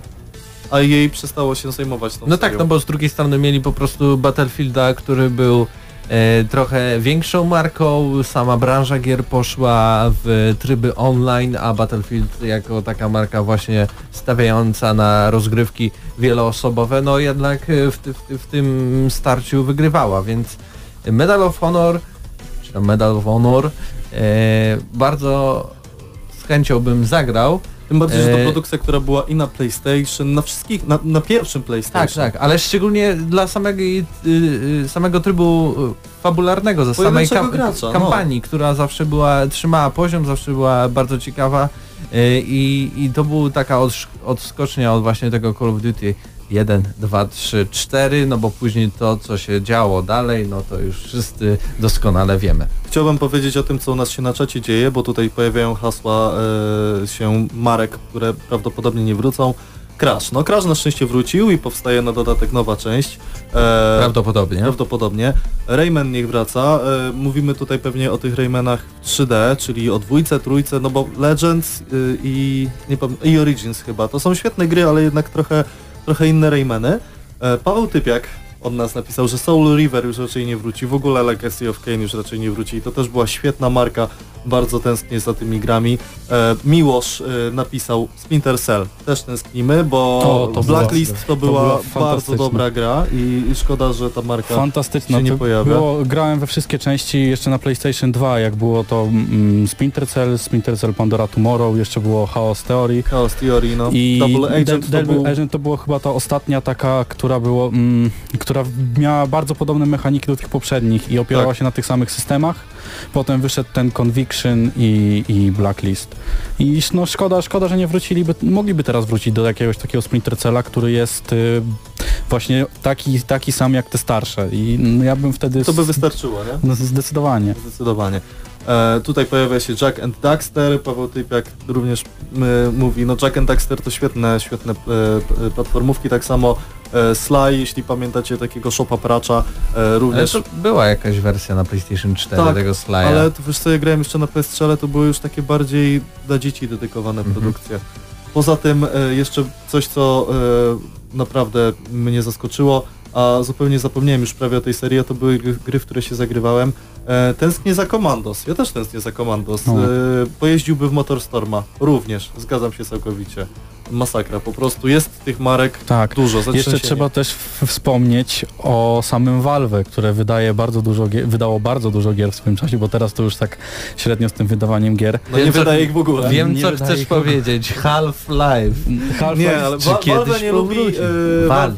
Valve, tak. No, Valve, ale żyjemy Valve, w- Valve, U nas tak. się mówi Valve. Jakoś Tak. zawsze się mówiło Valve. Call of Duty. Call of Duty, tak. No, Medal of. Honor. E, Medal of Honor. Tak. E, Valve nie lubi trójki w e, nazwie. I Tak. ani Left 4 Dead 3, ani Portal 3, ani Team Fortress 2, ani... Trzy. A, Dwa trzy. jest. Jezus, przepraszam, Trójka 3. jest. Ani e, Half-Life 3, nawet kurczę epizodu trzeciego nie było. Pojawił się tylko i wyłącznie e, scenariusz epizodu trzeciego Half-Life'a 2, e, który możecie znaleźć w internecie i przeczytać o co mniej więcej miało chodzić w tej produkcji, ale no Oni nie robią nic pod tym względem. No, te, no teraz robią karciankę z Doty, tak? To także Doty 3 też nie będzie. Jedyne, jedyne co robią teraz to jest karcianka z y, uniwersum Doty i czy to jest, czy to jest y, fajne zagranie, no powiedziałbym, że nie za bardzo. Mamy Ale już to trochę nie tych każdy. karcianek na rynku, nie? No to trochę ich jest. Pamiętam jak bardzo dużo mob wychodziło. Był taki, e, były takie okresy, najpierw bardzo dużo MMO wychodziło, a potem wychodziło bardzo dużo mob i zarówno te MMO padały dosyć szybko, jak i, jak i te moby bardzo szybko padały. No bo nie oszukujmy się, Dota i, i League of Legends to są takie dwa najmo- dwóch najmocniejszych graczy na tym rynku. Tutaj na y, czacie cały czas się pojawiają kolejne nazwy. Motorstorm, Burnout, Kangurek KO, tak, F-Warp Gym, Contra, e, Love Patryk pisze, ten, tęsknimy za grami z kopem. No my też jak najbardziej. Portal 3, no wiadomo, Settlersi również. No ale dobrze, przejdźmy jeszcze do typów y, Patryka. Dawaj Patryk. Co tam sobie No, chyba, znalazłeś? chyba właśnie najbardziej y, boli mnie to Left 4 Dead 3, bo gra Left 4 Dead 2 ma już swoje lata i no to jest przyjemna gra nawet na te czasy, tak? Możemy siąść, odpalić ją i tak przyjemnie się w nią gra. I Niby bardzo- masz y, w ogóle Vermintide, prawda? No tak, mam Vermintide, ale to jest co innego, innego, co innego, no. Co innego jest ciachać mieczem, to też jest fajne, ale zupełnie inaczej czujemy takie shotguny, takie karabiny, jak nam ta broń skacze i odbija i czujemy moc tego uderzenia tego shotguna. No i brakowałoby mi takiej gry, w której mógłbym sobie znowu siąść, tak odstresować się, bo tam nie oszukujmy się, czy przeszło się ten level, czy się go nie przeszło, to nikogo to nie obchodziło. Chodziło o to, żeby wejść, postrzelać do tych zombie i się trochę odstresować. Szczególnie, z, szczególnie ze znajomymi. Jeśli o mnie chodzi, to mam jedną taką grę. No ja już a jedną to serię. będzie. To nawet sam zas- Sam sugerowałem. zasugerowałem, ja wiedziałem to po prostu, bo to jest dla ciebie prosty Go- temat Gothic, rozmowy. Gothic, Gothic. Tak naprawdę mieliśmy jedynkę, przepiękną, świetną grę. Mieliśmy dwójkę, która była dobrą grą. Mieliśmy Noc Kruka, dodatek do dwójki, który był jeszcze lepszy niż jedynka. Później Była mieliśmy trójka. trójkę, która była wspaniałą grą, bo wyciskała wszystkie soki z komputerów i nawet jak później zagrałeś 10 lat, y, nie wiem, To teraz nadal spoko 2017, 2018, nie, spoko wygląda, ale nadal może się zaciąć, więc jednak y, to był problem y, z silnikiem samej gry. E, ale to była gra, która w jakiś tam sposób jeszcze trzymała ten klimat Gotika. E, później e, pojawił się też bardzo duży dodatek do Gotika 3 e, zmierzch bogów, e, nazywany często zmierzchiem mm, e, e, Bugów. bugów, no, ale ich było jeszcze więcej. I to robił jakiś dziwny zespół z Indii w ogóle. A przypomnijmy, że za Gotika jest odpowiedzialne studio Pirania Bytes, znajdujące się chyba niedaleko Frankfurtu, ale nie dam sobie głowy uciąć, ale na pewno w Niemczech. Mieliśmy okazję y, zrobić sobie zdjęcie z przedstawicielami. I to dwa razy na Gamescomie. Kurczę, E, co? I później był Gothic 4, czy tam e, e, Arcania. Arcania Tale Gothic 4, co było zupełną pomyłką, stworzone przez też jakieś bardzo dziwne studio. Ta gra zupełnie nie miała nic wspólnego z serią Gothic, oprócz tego, że jakieś tam postacie się pojawiały, ale one jakby nie miały tego samego zarysu, jeśli chodzi o charaktery, sposób wypowiadania się, w ogóle wszystko pomieszali do kosza. Jedna z najgorszych gier RPG w ogóle, które kiedykolwiek powstały. No i później mieliśmy duchowych y, spadkobierców, czyli Rizena. Y, Jedynkę, dwójkę, trójka, ona była, y, bym powiedział, bardzo średnia. Coś właśnie jak, e, jak właśnie ta Arkania Tale, chociaż to przecież inne studio. No i w tym momencie dostaliśmy tego Alexa, który też się nie sprzedał, który miał być jakąś taką nadzieją dla Piranii, no i no i na razie nic się nie dzieje z tymi prawami do Gotika. Wiem, że jest jakieś tam prawdopodobieństwo, że Pirania Bytes może je odzyskać, czy też nawet już się starała o to. I czy faktycznie byłoby dobrze, gdyby oni zrobili e, kolejną część? Moim zdaniem powinni spróbować, na pewno. Czy to się uda? Prawdopodobnie nie. Ale e, takie osoby jak ja e, i, i setki, tysiące innych w Polsce i w Niemczech, bo właśnie w tych regionach jest najbardziej popularna seria Gothic, myślę, że by z chęcią kupiły, zagrały, Pirania Bytes by zarobiła i później mogłaby sobie zrobić kolejny jakiś dziwny projekt w postaci, nie wiem, Alexa 2 czy ktokolwiek. Ale to jest właśnie ta seria, którą bardzo chętnie bym znowu zobaczył e, na salonach i no spędziłem bardzo dużo życia przy niej robiłem kilka modów, więc A polecam, jeśli ktoś się nie boi starodawnej grafiki, to naprawdę, jeśli chodzi o samą historię, fabułę, tego jak są zarysowane postacie, wybory, no tam można grę przejść praktycznie na trzy różne, różne sposoby, co w dzisiejszych czasach oznaczałoby raczej stworzenie trzech różnych gier, bo w pewnym momencie w ogóle te wszystkie misje i to wszystko się w ogóle ze sobą nie pokrywa. E, Nie wiem, czy pamiętacie jeszcze taką grę e, od panów od Total Warów, Spartan Total War, która też nie, nie miała swojej kontynuacji, a no, mi się wydaje, że była jedyna w swoim rodzaju. No, mieliśmy, byliśmy jedną postacią, jednym Spartaninem, którym pokonywaliśmy całe armię y, tych przeciwników. No, takie armie, jak teraz mamy, załóżmy, w, no, w tych starszych Total Warach, że idzie po prostu tam z 20-50 ludzi na nas, a my tym mieczem na prawo i na lewo, tą kosą, tam były bronie do wyboru, o Jezu, ja to przeszedłem pięć razy. Ja chciałem no, powiedzieć coś, co jest naprawdę piękne i nie spodziewałem się tego zupełnie. U nas na naszym streamie na YouTubie Blady Cinek napisał Saper. Drugiej odsłony raczej nie będzie. W 3D, panie. Z misjami Saper, pobocznymi. Saper 3D z misjami pobocznymi. Saper Sandbox, to jest to, co ja chcę grać. To, to jest i mikropłatności i zapłacimy 10 dolarów za kolejnego save'a. Za, zapłać 10 dolarów za to, żeby odkryć jedno pewne oczko. Rewelacja. Robimy tą grę. Zapraszamy na naszego Kickstartera, gramy na Maxa, robimy sapera. Robimy, robimy drugiego Sapera. Saper 2. Temat bardzo twardy, temat, który chyba każdemu graczowi przypadnie do gustu, bo można wymieniać i wymieniać i wymieniać. Piszcie w Zapraszamy tak, do, do komentowania i tam w komentarzach rozwiniemy dalej być dyskusję. moja muzyka, to już coś i, Nie, nie, nie, to jest muzyka pod y, naszą recenzję, czyli fi, ale no także słucham, jak, jak, jakiej muzyki chciałbyś posłuchać? Jakiej muzyki chciałbym posłuchać? Słuchaj, znasz taką grę Overcooked? Oj, nie. Powinieneś znać. A To jest gra, w której Over- maksymalnie czterech bohaterów e, O, biega po jest. kuchni Music. i przygotowuje e, e, i przygotowuje posiłki. To jest rewelacyjna gra, tutaj ten pierwszy Dobra, utwór. to, jest rewelacyjna gra na em, imprezy i to jest rewelacyjna gra, kiedy naprawdę nie masz co odpalić, a jest przynajmniej jedna osoba obok, obok A masz ciebie. ochotę pokroić A cebulę. masz ochotę... po- Wyobraź sobie, że y, gotujesz na krze lodowej i akurat zrobiłeś rybę z frytkami, ale wpadasz z rybą frytkami do wody. Jezu, I ta muzyka, która strasznie wkręca się w głowę, e, po prostu leci e, cały czas. Także teraz muzyka z Overcooked. Dobra, zobaczmy, czy to zadziała. Zadziała. O. O. Idzie, idzie. Dobra, no to was zostawiam. Pa.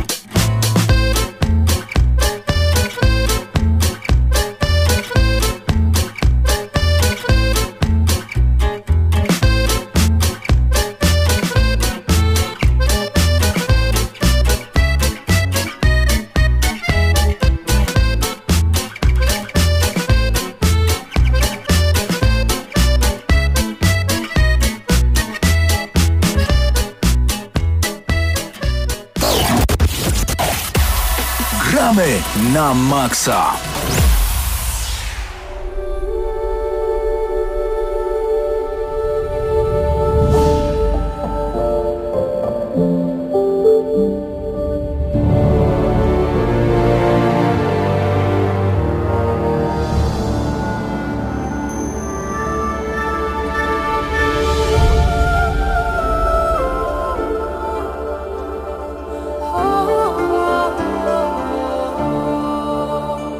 Gramy na maksa, czas y, na recenzję FI. Bardzo tajemniczej, bardzo spokojnej, a zarazem bardzo takiej e, intrygującej gry, e, która jest poniekąd taką trójwymiarową platformówką, ale także grą bardzo logiczną, a także takim sim walkerem. Po prostu chodzimy po tym świecie, podziwiamy go, e, a zarazem też poznajemy całą historię, zupełnie jak w Dark Souls. Nie mamy tutaj e, żadnych dialogów, nie mamy Fi, fi Zu- Dark Souls, no nie mam pytań. zupełnie niczego innego, tylko właśnie e, całą historię, cały świat poznajemy przez to, jak ta gra jest zaprezentowana, jakie elementy się w niej pojawiają i jak ten świat się zachowuje. E, Tak więc od samego początku gra pojawiła się 16 lutego e, na PC, na PlayStation 4, na Xboxie One i o, o dziwo, albo już nie o dziwo, ale na Nintendo Switch, więc można zagrać i przenośnie, można zagrać i w domu, można zagrać i na konsolach domowych przed telewizorem. E, Spektrum możliwości jest naprawdę wielkie. Producentem jest Zoin Games, To jest takie bardzo, bardzo, bardzo, bardzo szwedzkie studio i poznaliśmy nawet twórców, którzy byli też bardzo, bardzo szwedzcy. szwedzcy. No, akurat tu się potwierdzają jakby Nie, stereotypy. nie, nie jedli akurat y, klopsików. nie, nie, nie. Ale ogólnie po prostu tak.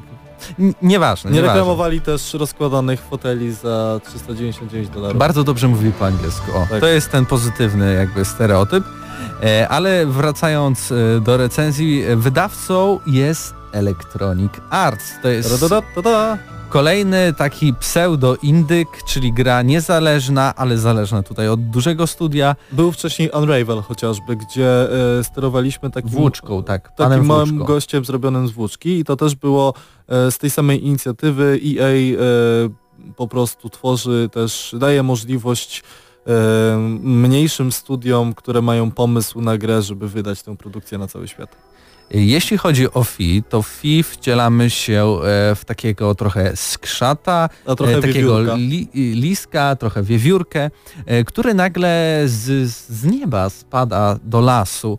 Lasu, w którym znajdują się tajemnicze zwierzęta, tajemnicze stwory bym powiedział, bo później poznajemy naprawdę, to już nie da się zakwalifikować pod jakieś zwierzę typu na początku widzimy jakąś sarnę, jelenia, e, później e, no nie wiem, tam kogokolwiek, jakie jeszcze są tam zwierzęta w lasach, coś na pokroju dzika i tak dalej, Delfiny. ale później się pojawiają takie kreatury, że naprawdę y, nie da się tego jakby łatwo e, połączyć kropkami E, i w tym świecie Fi e, wszystko bardzo dziwnie wygląda, bo zwierzęta między sobą y, porozumiewają się dzięki melodii.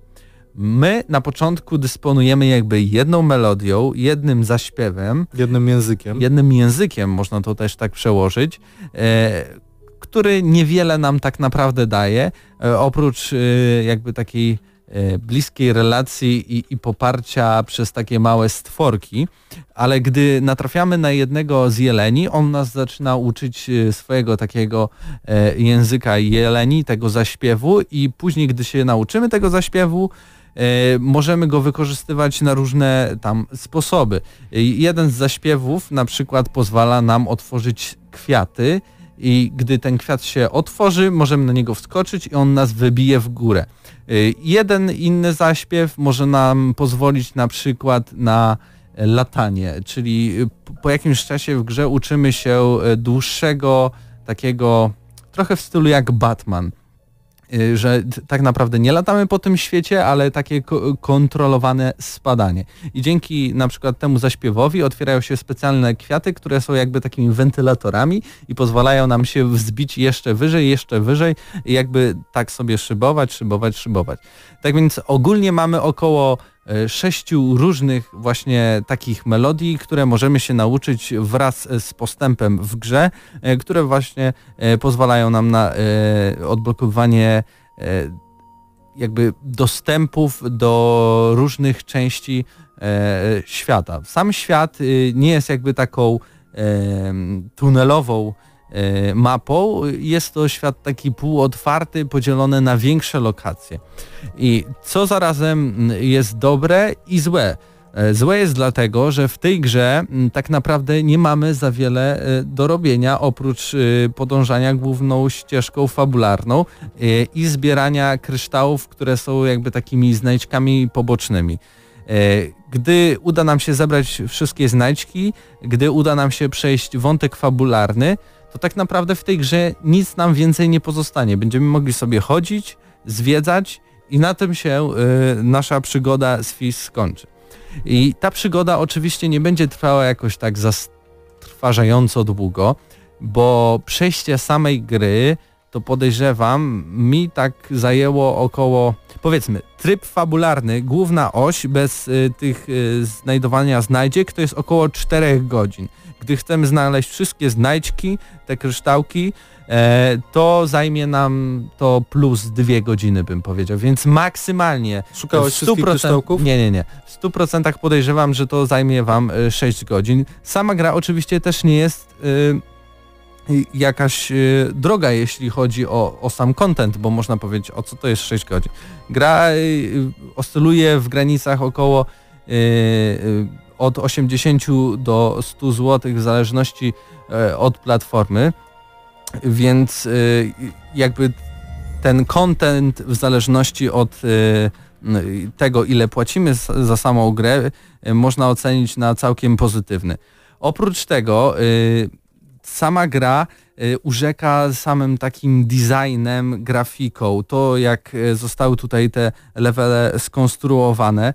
Y, Każdy jest y, jakby, każda taka półkraina, półotwarty świat ma y, inną paletę kolorów, czasem bardziej niebieską, czasem bardziej żółtą, czasem bardziej zieloną, więc to wszystko jest bardzo miłe dla oka.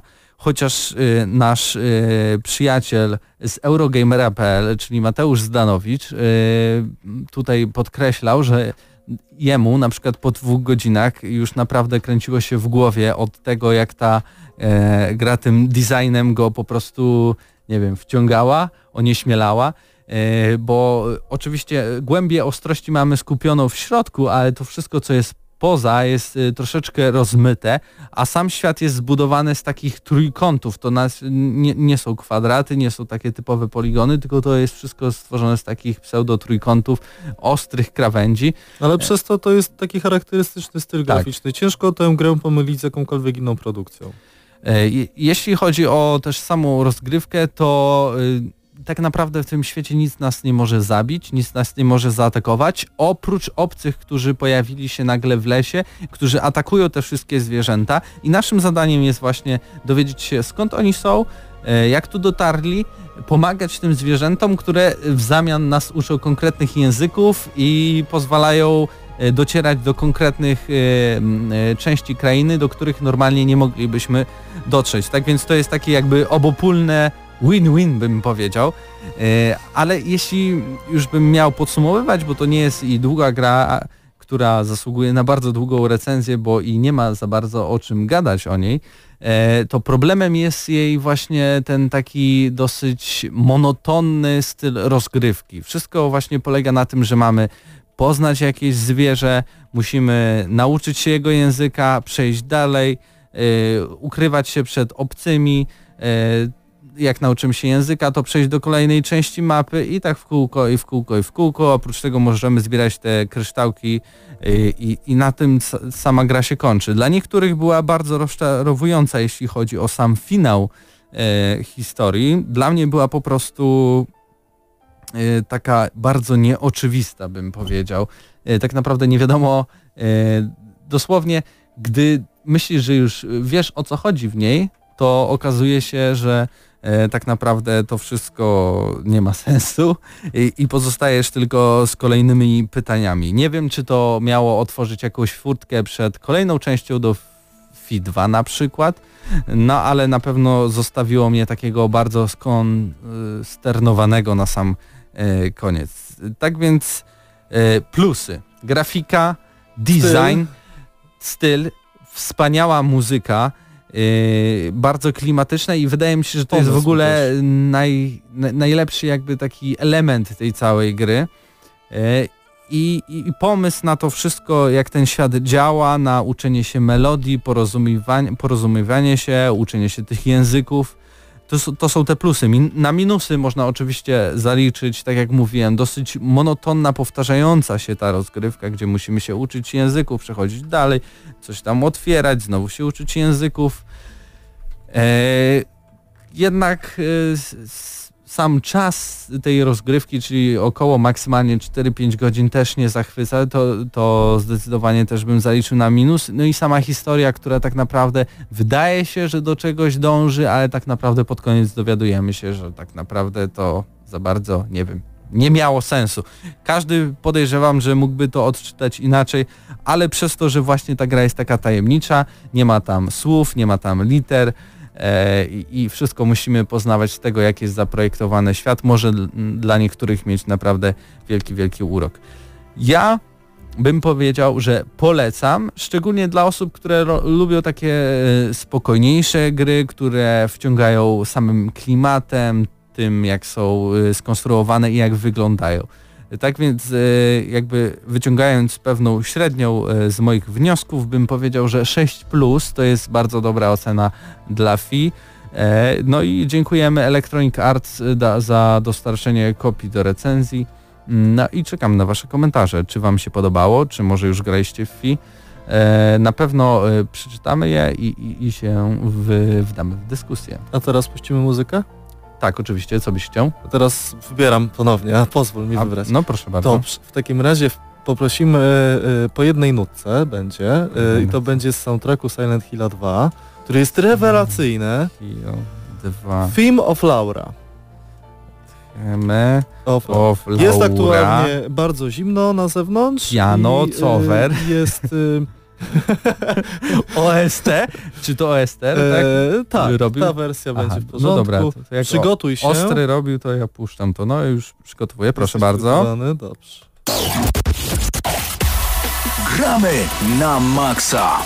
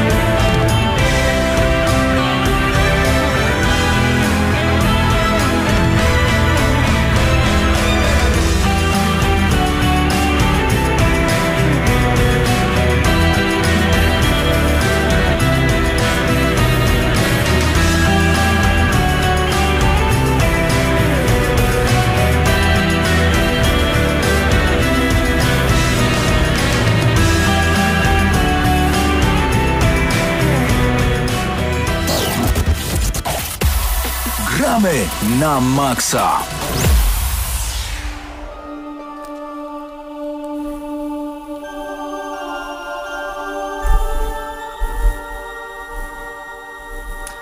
I tak oto przechodzimy do kolejnej recenzji dzisiaj i konkretnie jest to recenzja Shadow of the Colossus. Nie wiem ile jeszcze razy będziemy tę grę recenzować, ale wydaje mi się, że na kilka lat na pewno to będzie ostatnia recenzja tego typu, ponieważ jest to remake gry i e, Shadow of the Colossus, która początkowo wyszła na PlayStation 2, później wyszła na PlayStation 3 jako właśnie HD remake, a teraz mamy e, grę, która powstała całkowicie od początku, to znaczy mamy nowe modele, e, nową grafikę, ale mechanika jest bez zmian, które odpowiada za to studio Bluepoint e, Games. I od nas jedna osoba grała tylko w e, nowego Shadow of the Colossus. Tak, zgadza się. Patryk Ciesielka, który grał w tę grę i na PS2, i na PS3, i na PS4. Ja grałem na PS3, więc e, Shadow of the Colossus to jest gra, w którą jak już zagramy, to wiemy o co chodzi i zostaje nam w pamięci na wiele ładnych lat, więc ja mniej więcej wiem o co pytać i wiem e, jak to wszystko wygląda. Powiedz mi Patryku, czy Shadow of the Colossus się zestarzało? To jest właśnie bardzo dobre pytanie, ponieważ tej gry y, ta gra nie może się zestarzeć, bo nie ma żadnej podobnej gry. Ta mechanika jest y, dokładnie taka sama jak kiedyś i jak się gra w nią teraz, to nie czuję się, żeby mm, bardzo odbiegała od y, jakichś, nie wiem, nowych tytułów. Gra jest przede wszystkim świeża. Nikt nie próbował podjąć zadania, żeby zrobić grę podobną, w której, no, której głównej celem jest y, pokonywanie tytanów. I nawet jeżeli powiem, że tych tytanów jest 18, to to nie jest żaden spoiler, ponieważ y, kiedy zaczynamy grę, wchodzimy do wielkiego zamku i mamy figurki wszystkich, wszystkich bossów, które, których musimy pokonać. Po pokonaniu takiego bossa ten y, posąg się rozsypuje i przechodzimy do następnego. I generalnie to jest taki boss rush, to mm, gra skupia się na tym... Fabuła aby- jest Shadow of the Colossus. Yy, no, Nie- mo, tak, można ją no. streścić tak naprawdę w podstawowe założenia w trzech zdaniach, czyli docieramy do y, królestwa na koniu. Y, mamy Mhm. też y, księżniczkę prawdopodobnie albo jakąś naszą partnerkę, która jest ciężko chora i dowiedzieliśmy się, że e, poprzez pokonywanie tytułowych kolosów w tej krainie być może będziemy mogli w jakiś sposób wpłynąć na jej chorobę. Mhm. I później po prostu od jednego miejsca do drugiego miejsca w świecie, który jest totalnie wyludniony i totalnie opuszczony, tam tylko i wyłącznie jakieś pojedyncze jaszczurki biegają. E, Na naszym koniu agro będziemy przemierzać ogromne pola, będziemy przemierzać góry, będziemy przemierzać również stare zakopane korytarze, tylko po to, żeby dostać się do kolejnego kolosa, dowiedzieć się jak się go pokonuje i pokonać go. A w trakcie rozgrywki to już zależy od gracza, czy będziemy sobie zadawać pytania, dlaczego w zasadzie my to robimy. Dokładnie i sama mechanika też nie jest jakaś bardzo skomplikowana, ponieważ polega to na tym, żeby znaleźć słaby punkt kolosa, wejść na, na tego kolosa, dostać się do tego punktu i dziubać go naszym mieczem. Do, dokładnie tak wygląda, że jest wielki tytan, którego musimy, wskakujemy na niego i wbijamy mu kilka razy miecz w, w określony punkt. Nie jest to w żadnym stopniu skomplikowana mechanika, ale cały problem leży w tym, żeby dowiedzieć się, jak pokonać tego tytana. Nie chcę tutaj y, spoilować, jak je pokonać, bo to będą rzeczywiście spoilery. Powiem tylko, że y, drugi tytan ma na przykład y, wrażliwe podeszwy i żeby go pokonać, trzeba strzelić mu w nogę od spodu i on wtedy klęka i możemy się na niego wspiąć. Każdy, każdy generalnie pojedynek wygląda inaczej. Musimy się dowiedzieć, Mhm. jakie są słabe punkty przeciwnika, czasami jak się w ogóle do niego dobrać, ponieważ niektóre z nich pływają, inne latają, inne są kolosalnie ogromne. E, I wspinając się na nie, trzymając się ich sierści, będziemy starać się utrzymać e, na, po prostu ogromnym kolosie, żeby zadać mu krzywdę, naprawdę nie wiedząc w zasadzie dlaczego to robimy. No mamy ten cel e, przed oczami, czyli ratowanie księżniczki, ale tak naprawdę fabularnie gra nie mówi nam praktycznie niczego. Brniemy jest- do przodu. Tak, i najciekawsze w tym całym systemie jest wchodzenie po tych gigantach, ponieważ nie mamy tam oskryptowanych krawędzi, tak jak ma to miejsce teraz w grach, że z, nawet jak one nie są tak niby oskryptowane, to i tak nasza postać gdzieś tam się złapie za tą krawędź. Tutaj wchodząc po tym gigancie mamy, mamy po prostu futro i wspinamy się po tym futrze i jak gigant jest do góry nogami albo jest lekko pochylony, to wchodzimy bokiem. Jak jest prosto, to wchodzimy normalnie y, do góry i jak się szamocze, każdy gigant też y, próbuje nas w różny sposób zrzucić z siebie. Y, co jest naprawdę ciekawe, musimy wyczuć, kiedy możemy w ten miecz wbić, kiedy nas y, nie wytrąci z równowagi. I no jest sporo tych, y, jest sporo tych gigantów co daje nam naprawdę mm, dużo zabawy, dużo zabawy. Jeżeli graliśmy w poprzednią część, to grę przejdziemy w podejrzewam 5 godzin, Kilka nawet, godzin. nawet krócej. A kilkanaście nawet może nam to produkcja zająć, jeśli siadamy do niej pierwszy raz i Mhm. na dodatek nie dowiadywaliśmy się specjalnie niczego konkretnego. Powiedz mi, Patryku, bo interesuje mnie to, co w tego typu produkcjach interesuje nas najbardziej. Czy Shadow of the Colossus aktualnie wypala y, gałki oczne swoją grafiką, bo tego byśmy oczekiwali od tej produkcji? Powiem Albo czy tak, przynajmniej jest bardzo dobrze? Powiem tak, nie posiadam telewizora 4K, a wiem, że gra posiada takie ustawienia i na moich Pewnie na ustawieniach... PS4 Pro, prawda? Y, Tak, na PS4 Pro i ja mam zwykłe PlayStation i gra wyglądała bardzo dobrze, naprawdę bardzo ładnie, y, równa się z tymi wszystkimi tytułami, równa się, nawet y, bym postawił ją bardzo wysoko w rankingu y, tych nowych tytułów pod względem graficznym, ponieważ wszystkie te asety, wszystkie tekstury to nie są, mm, one są zrobione od nowa. To nie jest tak, że one są trochę poprawione, mniej pikseli, to jest wszystko zrobione od podstaw. Wszystkie modele, wszy- cała y, Tak było tekstura. chociażby w ym, Call of Duty Modern Warfare. Tak, zgadza się. Też grałem i to właśnie jest y, na podobnej zasadzie to wszystko działa. Wszystko po prostu zostało zbudowane od początku Mhm. w oparciu o, o stare modele, ale tekstury i tak dalej, oświetlenie, to wszystko jest nowe. Jasne i wygląda to y, fenomenalnie i mówię, podejrzewam, że na telewizorze 4K i na PlayStation Pro może być jeszcze lepiej. Pod, pod, y, jeżeli ona ma jeszcze dwa tryby. Ona ma tryb y, chodzenia w 60 klatkach i tryb ten taki, żeby ładnie wyglądała. Które są dostępne właśnie na PlayStation Akurat Pro. poniekąd odpowiedziałeś tutaj na pytanie z czata, jak technicznie wygląda e, remake Shadow of the Colossus względem The Last Guardian, które pamiętamy, że wyszło na PS4, no i nie trzyma 30 klatek. No I nie ja między tutaj. innymi poddałem się dlatego, e, jeśli chodzi o tę grę, bo już po prostu miałem dosyć. Y, Nie, tutaj jeżeli chodzi o klatki nie miałem żadnego problemu, a sama mechanika y, tej gry, no ona była cały czas taka mm, ciężka, Można było surowa. poprawić. Y, I czy można było poprawić? Nie wiem, moim zdaniem było Trzeba to... byłoby pewnie stworzyć pewne elementy od początku, ale z tego co czytałem inne recenzje, ludzie jednak na to narzekają, że ta sama mechanika, która była na PS2 i na PS3 ląduje też na PS4 i ona była tak samo niedopracowana i czasami teraz w tym momencie nadal denerwuje. To było trochę y, serce tej gry, to, Mhm. to ciężkie wspinanie się, te takie, trzeba było to wyczuć wszystko i to moim zdaniem w tej grze bardzo dobrze pasowało, bo sam klimat gry, sama muzyka z, y, w grze jest bardzo ciężka i tak naprawdę nie, wiemy, nie wiemy o co chodzi w tej grze i cały czas się zastanawiamy. I, i to jest, to jest super. Jeżeli ktoś, jeżeli ktoś nie grał w tą grę, to zdecydowanie polecam, bo jest to, jest to przygoda. A jakby ktoś grał, to też polecasz? Tak, bo jest bardzo ładna. I Okej, możemy i podziwiać świetnie brzmi. widoki. Dokładnie, to Muzyka przede też jest wszystkim. rewelacyjna. Jaka nota? Y, ode mnie 8,5. I wydaje mi się, że to jest bardzo ładna nota, a my dziękujemy PlayStation Polska za dostarczenie kopii do recenzji.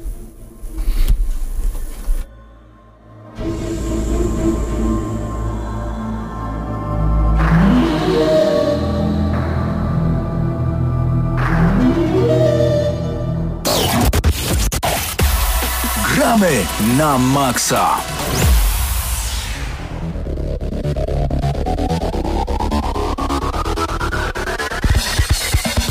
No i wracamy do Gramy na Maxa dosłownie na samo pożegnanie, bo już minęło 59 minut naszej audycji. Były dwie recenzje, Fi, Shadow of the Colossus, y, była pogadanka dotycząca y, marek, serii gier, które już dawno umarły, a, a które powinny być, Dwie bo recenzje. nam Fi, się tak wydaje. y, tu ludzie się pytają, jak to się pisze.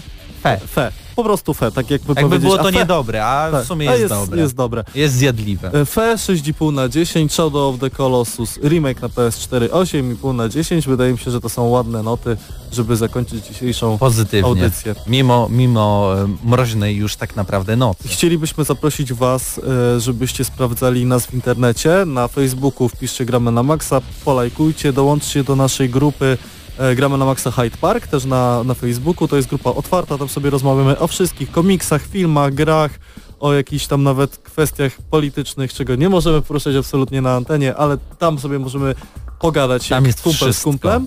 E, oczywiście na naszą stronę internetową www.gramy-na-maxa.pl, gdzie możecie sobie pobrać audycję ostatnią i sobie jej posłuchać na spokojnie. No i na naszego YouTube'a, gdzie lądują cały czas nasze recenzje radiowe z materiałem wideo oraz y, na YouTube'a za tydzień, a my się słyszymy we wtorek przyszły od godziny 21 do godziny 22. I dzisiaj było nas tylko trzech. Tak, ja zapowiem łatwo wymienić. Tutaj jest Patryk Ciesielka, no chodź tutaj, bo on się schował, nie widać cię jeszcze na kamerze. O, tutaj. Teraz będziecie widać. Patryk Ciesielka. E, on, Tutaj jest Mateusz Widut, człowiek, który został y, dzisiaj porównany do Rumcajsa i do Ragnara jednocześnie. No, nie wiem, czy mam dziękować, Cieszyć czy się, płakać. czy płakać, ja też nie wiem. Stary. No i był oczywiście Hubert Pomykała prosto z Człowiek Radia. Free. E, człowiek w czapce, bo mu tak zimno, chociaż jest tu bardzo ciepło. Kolejny odcinek audycji minął, zapraszamy za tydzień, e, tak więc zostawiamy Was e, z kawałkiem muzyki, no i do usłyszenia.